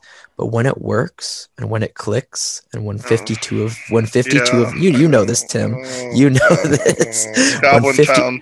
I remember yeah. when I took the uh, the Azog's Legion. That one yeah, game. poor poor Tim. Oh, who lost gosh. like forty-five percent of his army before combat hit. We, but when fi- when fifty-two of them work at the same time, yeah. it's just a beauty. And I think the one Corsair weakness, because we talk about this, I, I love this list, but of course it has blaring weaknesses. Terror armies is its weakness. It's hard to get into combat, but throwing weapons mitigate that, because with throwing weapons, then your opponent is going to want to come into combat with you. you. Yes, yeah. And I've come against Agmar so many times, and it's like you have your crossbows, bows or bows, just pounding into them, and then you have your front line, and do you, they're they're like they they come up to you and they're like, ha, you can't charge me, and you're like, ha, I don't care. So, so I, the thro- the throwing weapons are, in my opinion, it's what makes them so such good models is a seven point model with backstabber would probably be worth it, but you basically get the throwing weapons, yeah, like for free, and it's like maybe you don't use them, but when you do, just the options to do so much shenanigans. Yeah, I mean, a lot of oh, yeah. a lot of people confuse the impact of four throwing weapons, which is most of the time not much, with forty throwing weapons. Yes, mm-hmm. Which is, I, I mean, it's when you start to roll that many dice, the the you know the kind of the will it work, will it not work chance of it kind of goes out of the goes out of the equation just through sheer geometric progression. Um, and you know you're you're bound to do a significant number with that. If you can get into a position where you can get that many shots, you're bound to get a, a decent number of kills each turn. And once that starts happening, the other guy in terror has to start charging you, yeah. um, and at that or or calling heroic moves so that you don't get your throwing weapons on the way in.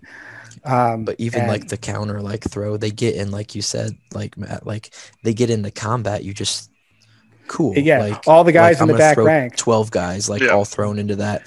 Like, who cares? And then even just the Corsairs, what makes them so dangerous is we're going to go over the crossbows. Of course, we all know Uruk-hai crossbows. Crossbows are horrible at twenty-four inch range. The Corsairs, the six inch range is so dangerous. Mm-hmm. And you want to get into combat really fast, but then the synergy of the army is when you get into combat, then the heroes, like we talked about, you leave those avenues open. They can do the counter charge. You could even, I've played against, shoot, who did I play against? There was like a little, in Canada, um, Dan Entwistle. Um, he had a... Uh, Dan Entwistle or Dan Entwistle? Ent- Ent, Entwistle, Entwistle, yeah, yeah. yeah so I don't know what Dan like Entwise, but it's, it's a cool name.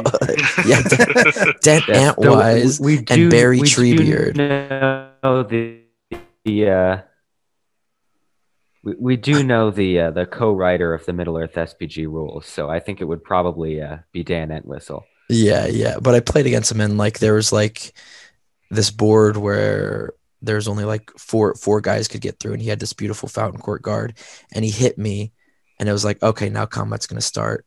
And I took like twenty of my Corsairs, and I was like, no. And I just moved them back, and the beautiful thing about throwing weapons, you can move full yep. and throw. Yep. So I moved them all back six, six inches and just threw into the combat, killed all my guys. And then it's just like the same thing. You just bring so much... so many different maneuverability options into the game with throwing weapons at this point. I get I get people's gripe with, oh, I paid fifteen points for like uh like what are those guys? An iron iron guard, and I'm not yeah. really getting throwing weapons out of them. I paid two extra points for a Lorien, not getting the throwing weapons. Mm-hmm. But here you basically get it for free, and everybody has it. And when everybody free, has it, me. I, it exactly it, it, free. It's a good point, which is normally, throwing weapons, I don't think there's a single army where it's not two points for a throwing weapon per per, per model, if I'm correct. Uh, uh, Warg Riders. Yeah, Warg Riders. And actually, you okay. that's the other time you really see throwing weapons is on Warg Riders, because for one point, they're actually a fairly good deal. Okay. So they, be, except they have a ba- base throw of... Five. Five. So, and that's the other thing I was going to talk about, is... the Corsairs have a, a throw value of four, so for them to be able to, because obviously, l- l- let's assuming you're, you're you're meeting lines, so Rainier's charging in first, so he'll probably get off. What would you say? Probably, let's say at higher points, you probably get off what, like anywhere from fifteen to twenty throwing weapons a turn. Would you say?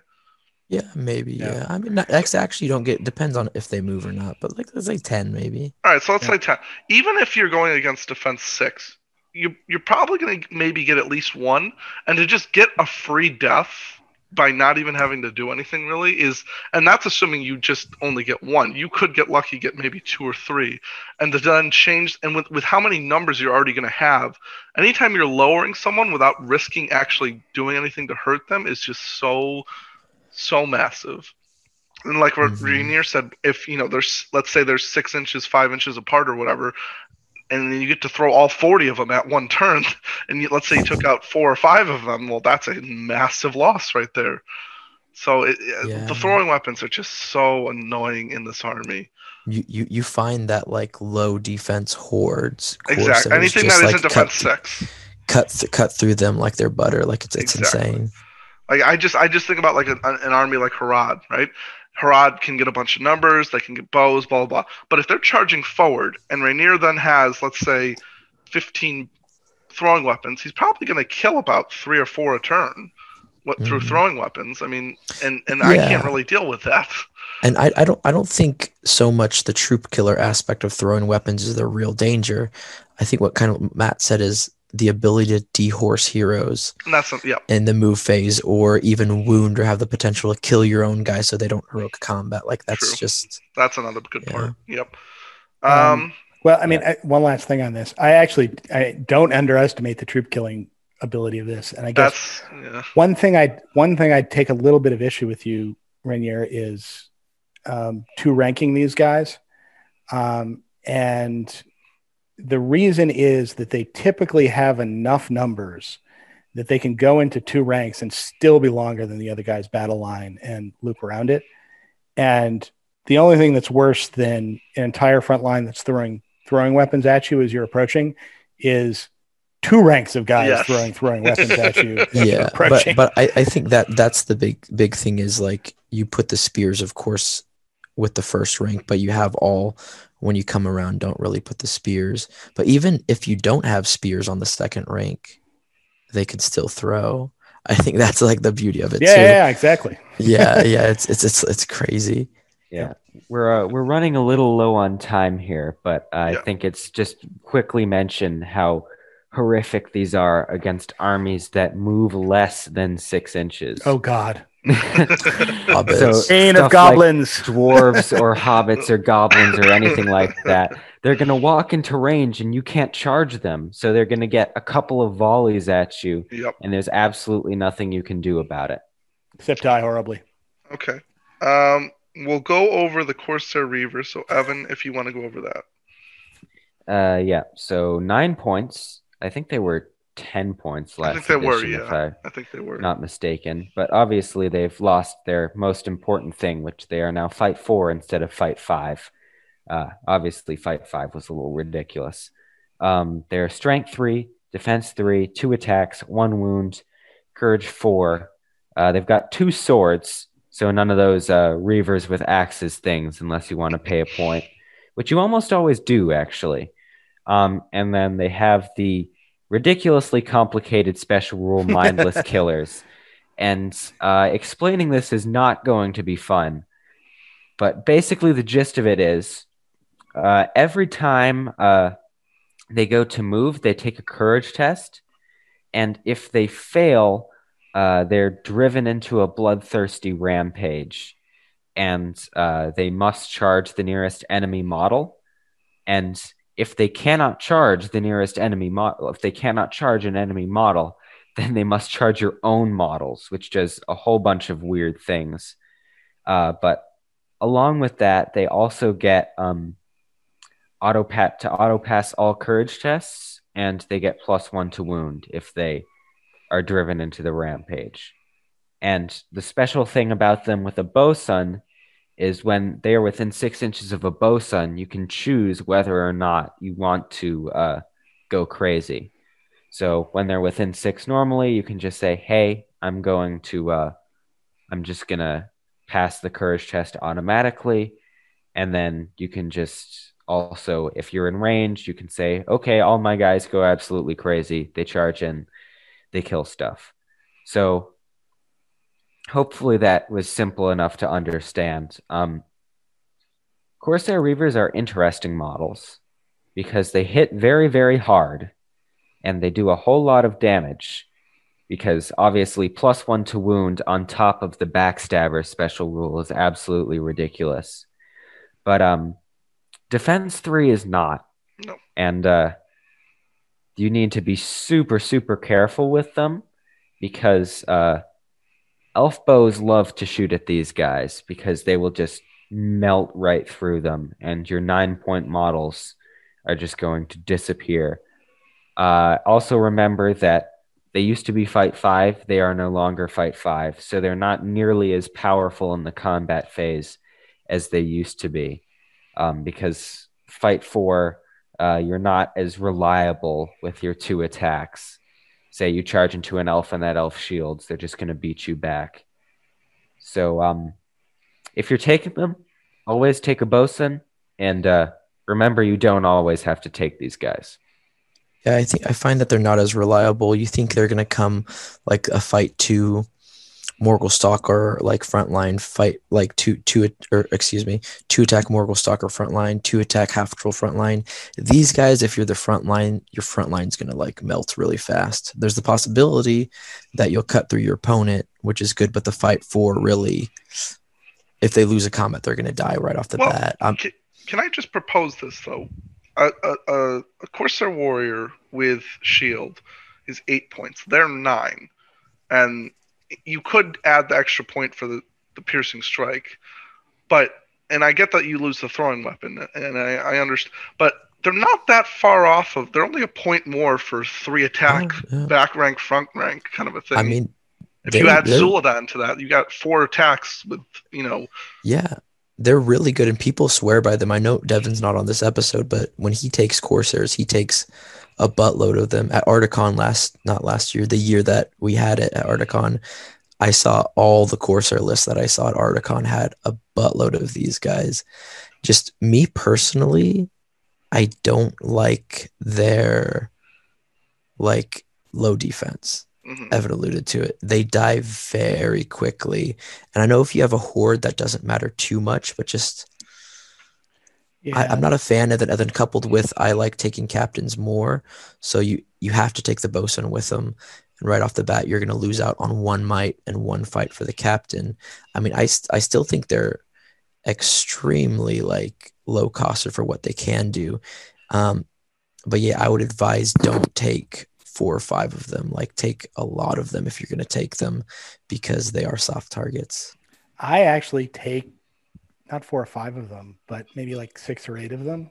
Um, but and and I don't they, they don't go in the front rank. This that's not where they go, um, because they need to go near the bosuns, and the bosuns don't want to be anywhere near the front rank because they get shot. Um, I have these guys kind of lurk at the back. And when the scrum happens, uh, and you're in a position where you know that, because you always want to keep the bosun hidden, when the scrum happens and you know that you've got enough slots where you can kind of get them all into combat, that's when you turn them loose.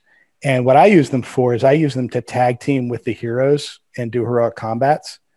Um, because they're, if you could get somebody where you can get like two of your foot guys on a on a guy, um, whether it's a mounted guy or whatever. Uh, and these guys are great to get into combat with a hero and do a heroic combat with, because of that plus, you know, the two attacks with a plus one to wound. Um, and, you know, God forbid you, you've actually trapped the guy too. And you've got, so these guys end up with a plus two to wound. Um, and then you can send them into various places after the heroic combat. However, we now know after the F A Q that you need to make sure that that bosun is still around when he's doing the heroic combats. Um, because if they, They need to apparently test when they're doing the move before heroic combat now. Um, and if they go nuts on that test, then uh, uh, they might. Well, it's generally not problematic if you're them in. Because generally you're you're moving them and charging them again. So generally it's not a problem. But if you're trying to reposition them in some way, then uh, be careful of that. Yeah, well, I mean, you could end up in a heroic combat situation where you've like you've screwed up and you've moved like your figure, so there's no longer any, because this happens in heroic combats sometimes. What you're really trying to do is like get your hero in somewhere with the heroic combat, and then like one or two of the guys who are in the heroic combat end up with no options to go in and charge somebody else, and you don't want that to be the Reaver and have him fail his test to go nuts and charge into the back of one of your guys on a heroic combat. That would not be good. They're just um, they're just they're good good good models. Most people take them. Some people don't. Like, they're just at, at a good punch. I, I like I like the ability to get plus two to wound, though. I mean, that's pretty awesome. Mm-hmm. Um, We'll move on to, maybe you guys disagree with this. I, I would argue probably the best archer model in the game. Because, yeah. I mean, they. Well, we'll I get would, into. We'll I would get disagree into, with yeah. that, but I was about I to say I would disagree as well. So I would agree I think we with get into that. yeah. I, I don't some more controversy. They're, they're on the list. They're, they're, they're okay. So we'll say that they're up there. Um. So, I don't know. Let, let's go with Rainier if you want to go over the Arbalester.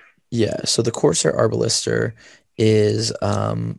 basically infantry Corsair, same stats for the fight for the backstabber. The only thing is they're only defense three. However, they have a crossbow dagger and pavis. Pavis. So pavis. Oh, sorry. pavis. Sorry, this this this episode is doubling as a pronunciation. This, this episode is spot up. Uh, up is, is. is brought to you by autocorrect. Yep. Yeah, and if for all those viewers that are watching, like this is when we have like all the Americans on. As you can tell, we don't all speak with the same accent. Talking about what you talking about?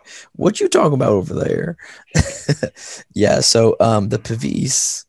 Lord have mercy. I feel more Italian just saying. It's French. Like it's a French word. Oh my goodness. Lord have mercy.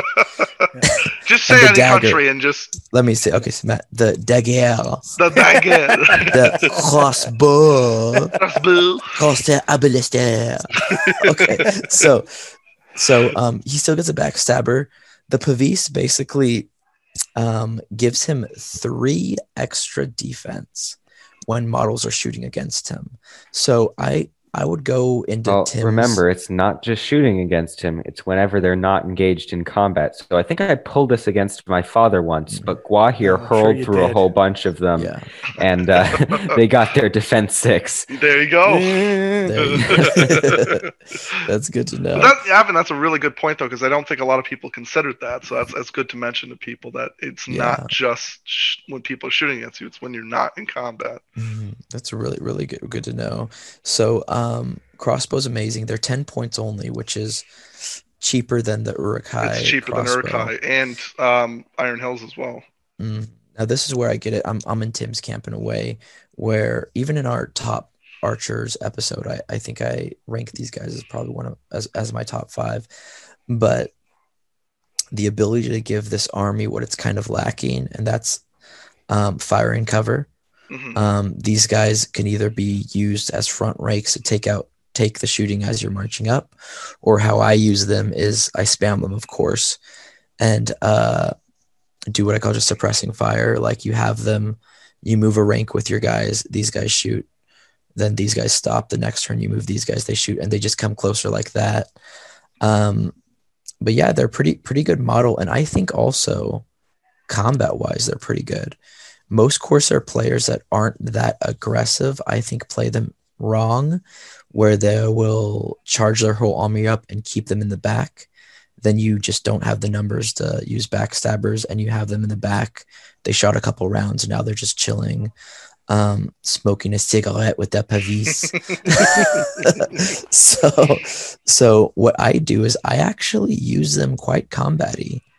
Um, many people don't like this, but they still have, they can still shield. Yeah. Um, which many people don't know or realize. So even if you have three of them go up against, like, say, a hero, and you shield with all three, you have six dice, and the hero has to roll six to beat you. Or even the backstabber rule. You can even surround somebody with these guys, shoot them in the corners, and then when you go in with the army, use them as flankers. So they're really good. They're amazing objective holders, mm-hmm. because people at the likes of Legolas are still going to wound them on sixes because they're defense six um, once when not in combat. But yeah, I know people won't agree. I mean, the Iver, Iversons don't agree. They're the best shooting, but Tim and I, I you know, I, I, Tim, I, these I, bad boys, these bad boys are amazing, right? I, I, I will speak of a story, and I'll make it quick because I know uh, we we'll want to move on to the last profile. Basically, I played Rainier in a tournament. It was in New Jersey. It was I had Azog's Legion, and he had Corsairs. By round four, end of round four, I had been wiped off the table because of his crossbows. They just annihilated me. I, I, I think I had forty models. I lost every. I lost an ogre a turn. I think I had two ogres plus Azog. And then I had like thirty-six goblins. And I understand the goblins are low defense, but e even if it was defense for Harad, like they just, I would have been annihilated. And you can argue that maybe it was just really good shooting, but then the, the, the Arbalesters oh, just mm-hmm. annihilated me, absolutely and, and, destroyed yeah, me. Cu coupled well, with the throwing weapons, you have a twenty-four inch yes, range of and the course and, and, and, and, and the six. What, the last turn of combat was because of the throwing weapons. I mean, I think yeah, killed like seven. Like I think it was like a seven hundred point list, yeah. and I had all the big heroes, Dalgamar, Dalamir, and I still was able to bring like eighteen crossbows with the two captains. Mm-hmm. Like it's it's it's disgusting. I, I mean, I've never been tabled that quickly in my life. I, the game I was enjoyed over it. Like, I didn't. No, I, I enjoyed it. I think the game was over in like forty minutes. Like it was I mean, so their, quick. Their crossbows, though, are no better than anybody else's crossbows. But it's the cost efficiency for their crossbows I mean, so added to the fact so that what's an Uruk-hai crossbow so, cost? So to be to be fair, portability, I think, is what you're talking about. Plus, Tim, the they can't be shot back at nearly as easily as yeah. any other. The, the Corsair Arbalesters, I would like to point out, actually aren't very cost efficient because some of the points uh, are just sort of static, I guess, in a way, because remember, they are five points more than a Corsair of Umbar because they don't have the throwing weapons, so they're paying a whole lot um, for their crossbow and pavise, and obviously those are points well spent, but um, just just a difference between cost efficiency and uh, being an effective model. They are a very effective model, but their cost isn't the most efficient. And yeah, I think I, with the argument of um, best shooting model in the game, I think Blackroot Vale Archers are just that little bit better, uh, especially yeah. with that heroic shoot because they do a little bit more damage. Yeah, and, yeah. and they, they can move and shoot, which I mean, which is a I mean, which is a dilemma for the Corsair Arbalesters is. Um, There, uh, you know, you do have to you do have to kind of balance um, their ability to shoot and their ability to actually get up and influence the fight. And since since the Corsairs are a low defense army um, and are going to be tending to move toward, uh, well, in some circumstances can move toward their opponent. Um, like if the opponent has blinding light, sometimes the Corsair Arbalesters can be left behind. But that said, they are still really. I, I, don't get us wrong. We don't think these are bad figures.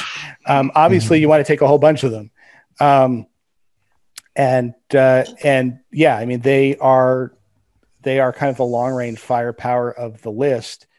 And even if they do get left behind, they still have utility. That utility of shooting into combat. Yeah. If somebody else doesn't have um, blinding light, then you know you can have all your guys with throwing weapons go in and engage. Forget about them, and then your your block of um, twelve Arbalesters sitting behind the lines then goes and shoots into that combat with the enemy's big hero, and well, they they will take that guy's horse down. So I think um, the interesting. I, I've talked to Rainier. I know you've we've had a conversation about this before. I I've asked you what is it with the Corsairs that you're afraid of that you would say I can't outshoot you.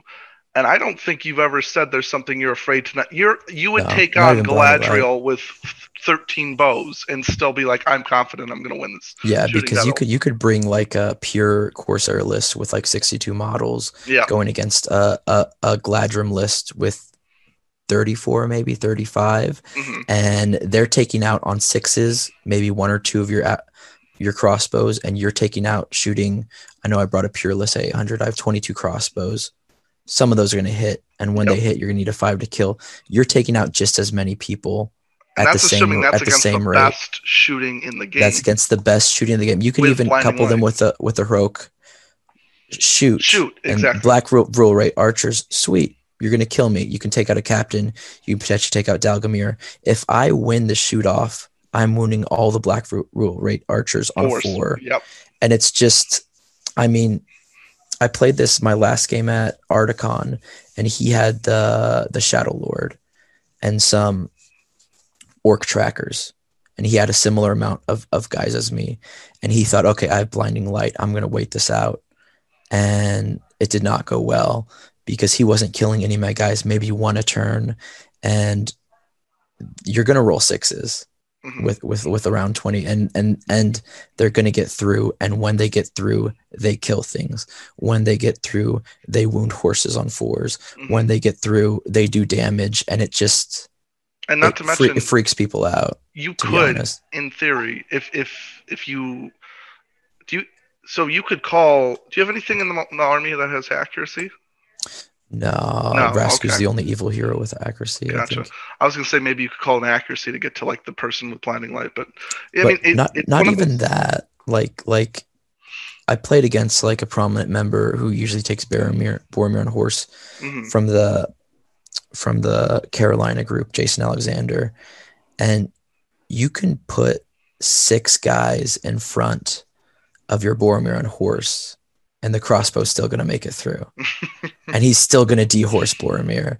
Like that's, that's the beauty of like, of them. Like it's just, it's, it's so think, much. Cause I know we were talking a second ago about the fact that, you know, the cost effectiveness versus how good it's, it's, it's all of this combined, which in, in, in my opinion makes them, if they're not top, then they're either two or three in my book, which is yeah.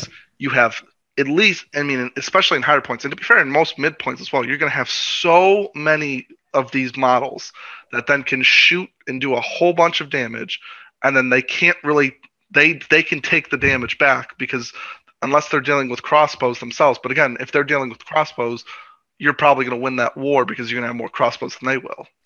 Yeah, yeah, you, you come across, I've even, I think this list is the only one that could actually potentially survive against an Ithilien list, mm-hmm. just because if you get the heroic shoot off, you're going to take out a ton of. But but we say yeah. cost cost effective, and I agree with Tim. Like it's not like oh the ten points blah blah. blah. It's the ten points for this list specific. Yeah. It is a horde list. Yeah, it's yeah, you're bringing fifty to sixty models. Eight, eight point eight point warriors, and you get a ton of them. Yeah, yeah, you're bringing fifty to sixty models, so you can literally spam these guys like you would in a. in a siege siege list for Uruk-hai. Like that's the only like other army that I've seen potentially come close to like th- that much crossbow fire. And when you have so many of them, the moving doesn't really matter because you are doing suppressing fire. Mm-hmm. You spread them out in your warbands. You don't, don't make the classical mistake of bringing D- Dalamir and putting eighteen in one warband and lining them up like it's like a Revolutionary War battle, and you're taking turns like firing like right. fire, fire, fire. Like don't do that. Spread them in your warbands, and then you have six or f- five or six shot volleys coming from every direction in the game. No hero is safe. No combat is safe. No, nothing is safe. No leader is safe. Like it's disgusting. And then you can do suppressing fire. You can move some up, shoot, move some up, shoot. Um, and you couple that with the throwing weapons, like I said earlier, it just makes it way, way better because then the opponent comes rushing in, then they're within six, you throw. Mm-hmm. And it's just, just pretty good. I, I'd rank them as my top, my top archer outside of heroes, just for what they do to the list. And the backstabber too. They're no slouch in combat at five four. Let us let us know in the comments what you guys believe is the best archer in the game. Not maybe not necessarily if you look at the profile, but what what in what army? So you know we're saying that we think the Corsairs in their army with their points at cost are the best in me and Rainier's opinion. You guys are saying the Ithilien Rangers in their list. So let let us know in the comments what you believe is kind of the best archer in their army for what reason. Um, we'll move into the last model. Which, unless I'm unless I'm uh, incorrect here, I think they got rid of the main reason you used to take them in this army, which was the ability to upgrade them to fight five. They got rid of that? I think that's in yeah, they... Harad, isn't it? Was uh, that Black Numenorians? Yeah. Uh, well, the, the Harad and Umbar list used to be combined. Yeah. Um, right. And you were you were able to take them as uh, fight, fight five, five yeah. which no one ever did because they always took Reavers. But you yeah. could do that. Um, and now you can't do that with Black. That's upsetting. I, I wish they, I wish they had kept that rule where, you know, at, at the end of the day, it's still an eleven point model to be able to do that. So that's, that's a little upsetting for me, but well, yeah, a Matt, ten point model. Well, eleven with the upgrade, like eleven the old with, upgrade. Cause they're well, nine. Black Numenorians are nine and then they go up to ten. So it would be ten points. Um, anyways, uh, let's, let's go over Black Numenorians while we're talking about them.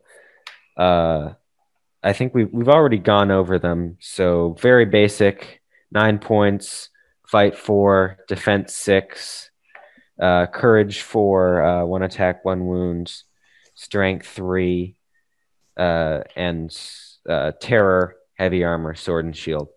And despite the fact that they don't benefit from the army bonus, it's still perfectly perfectly reasonable to take these guys in the Corsairs of Umbar list. Um, and there's a couple reasons you would do this. One of them is I know Rainier likes just sprinkling a couple in there uh, to add a little bit more defense in some in some places and add in some terror. And obviously Courage four is nice to be able to pass some of those terror tests. Um, I've seen other people ally them in Uh, well, take one just to be able to take a banner because they do actually have a banner option in their profile.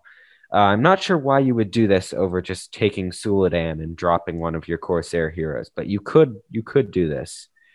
Um, and I've experimented, and I know there are some lists in Germany that just spam out Black Numenorians in Corsair lists. And they just replace the entire throwing weapon front line uh, with Black Numenorians. And, I mean, obviously, more effective than uh, the normal one? I wouldn't say that. I think they both they both have their own merit to playing them. Uh, Black Numenorians give you a more solid, robust shield wall. And uh, they can be more useful against... Uh, If your army has a whole, if your opponent has a whole lot of shooting, uh, their defense six can be really helpful just to protect some of your weaker models. Um, and obviously, the terror is really useful. So there's, you can you can definitely take Black Numenorians in this list if you want to. And it goes back to that whole point where, like we were saying, how uh, a Corsair with shield is eight points. These guys are nine, but you also get. Uh, the, the the terror, you get the defense six, which makes them a lot more stable in the front. Um, obviously, like Evan said, courage four, if you need to charge things a little bit better. I mean, they're, they're, they're viable, but again, I think what it always comes back to when we always talk about this is the throwing weapons and and how great the throwing weapons are. But what what do you guys? I, I usually take about five, five, well, like three to seven of them in my list, depending on the point points match. Um, in my eight hundred point list that I played at Nova, where I allied in um, the Serpent Horde, I, I still added, I think, four of them, four or five. So what do you use them for, the, the um, three I, to seven? I use them to accompany Dalamir, to be honest, and it gives him a little more breathing room in his warband. Um, like you usually have like your Arbalesters shooting defense six. They kind of cover your... your Corsairs from getting shot out that fast, but also it spooks some armies that come to charge you. And when they fail a courage test, their armies, their battle line comes in all staggered, and it gives you more holes to use the throwing weapons. Mm-hmm. So that's why I, why I take them. And then just the ability to have terror, like have that around Dalamir is like really good in my opinion. Um, 'cause why not? I think they're way underpointed. Please, J K, be, please, J. Claire, do not listen to this. But I think they're underpointed, to be honest. I don't think it breaks the list in any way because no one sees them really spammed too hard. And even if they are, of course, you, you alluded to it, you're giving up something to take them. Mm-hmm. So I think for nine points, defense six, terror, they're even high courage. They're courage, what, courage four? Yeah. And, and fight four, like, that for nine points, like what the heck? Sign me up! Like, well, well in, in you know the model that everybody always compares them to is the Knight of Dolamroth, where they go, where they go. Okay, oh. You've got this model that has almost the exact same profile, and you have this model that has almost the exact same profile, but clearly this profile is much better than this for less points. But yeah, but mm-hmm. I'll be honest, we could with do you. the same thing. Yeah, you, you say what? The, the the one thing I like to say is, and and and this might just be me personally, I notice a lot of times that the good profiles tend to have like that one where like it's like, oh well, this one's better than this one, so it's just a shame. I like that evil has that profile where it kind of gets the, the betterment over good sometimes. Mm-hmm. So like, you know, there there are always those models where you're gonna go, oh, you know, this one, you why would this one's clearly better than this one for like the same points, so it's a shame. And mo most of the time, I find it's with good. So I like to, I like that evil has that model over good every once in a while. Yeah, and yeah. Descent, like uh, lure, lure, lure wise, I don't really like the look of the model, to be honest. I love the look of the model. I oh, love you love it. well, well, for me, you it's really like, either love these guys or hate these guys. Yeah, they're a very yeah. divisive model uh, they, in the looks department. Are they're like politics, but but I like. I like the idea that they are Numenorians. Like, mm-hmm. that's what puts them over the yes. edge. Like, they are blood, Numenorian blood. Mm-hmm. And I don't, I don't know. I, I always, from the books and stuff, reading them, like in Umbar, they're more princely and they were rich. They had all the influence and stuff like that. So that's why I don't like the look as much, because it looks a little mm-hmm. grimy well, for my style. I feel like if I, yeah, if I converted them, I'd make them look actually a little more shiny. Somebody did. Somebody did this, which I thought was really cool. Somebody always likes to say that the the, the model that they want the Black Numenorians to look like is the Dark Marshal. Like, they wish that a bunch of Dark Marshals with like faces is like the the, mm-hmm. the aesthetic of the armor and everything like that. It's like how they would want to do it. And so I I, I saw I, I think I saw a post on the G B H L um, Facebook page, and it was somebody converted like twelve Dark Marshal models into like Black Numenorians, and it was just they had all these different poses. I just thought it was so cool, like when you saw them in that regard. But I'm always going to wish that the Black Numenorians had spear supports. I just I wish I could take a whole army of Black Numenorians front and back. Yeah. I think it'd be yeah. so much fun. Yeah. So one final scummy thing you can do with these guys is, if you've got a whole lot of them, you can just sit them out in front of all of your guys. And then when your opponent goes to make courage tests, they're going to fail some terror tests. And then you can take the remainder of all your throwing weapons and your crossbows from your spearmen and just shoot them all at those guys sitting out in the middle of nowhere. And especially against armies like Goblin Town, the majority of their guys aren't going to be able to charge, and they're just going to get mowed down.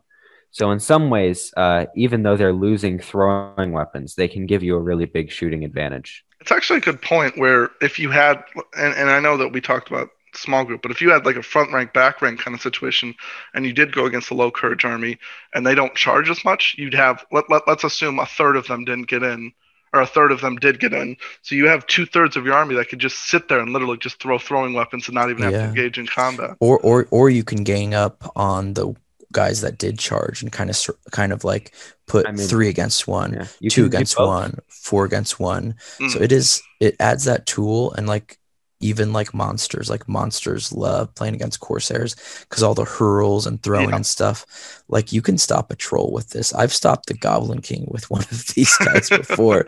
Like, it's just the Goblin King goes to charge and it's like, no, and like, not this turn, sorry. Not, not today, bro. yeah, yeah. So yeah, they are they are kind of for nine points. Like, why not? They're kind of, in my opinion, like specters mm-hmm. in a list where it's like, they might not do anything this round, but they might do something next round. In a whole five, six game tournament, they'll definitely have a role in one of the games. Mm-hmm. So for nine points, why not sprinkle one or two, considering they're their same points as a Corsair with spear and shield? So why not? Um, any last thoughts before we end the episode? No, just let us know what you guys, if you guys have had success with Corsairs. Yeah, uh, let us know uh, what you think of the Corsair Army, as well as any lists you'd like for us to review in future episodes. If you can leave any questions as well for a Q and A, and, and, and let us know that it's for the Q and A and not just a question for us in general. And as always, we're on Apple uh, Podcasts and Spotify. And if there's anything else you'd like to for us to discuss in future episodes, leave that as well. And we look forward to seeing you guys next week. Bye.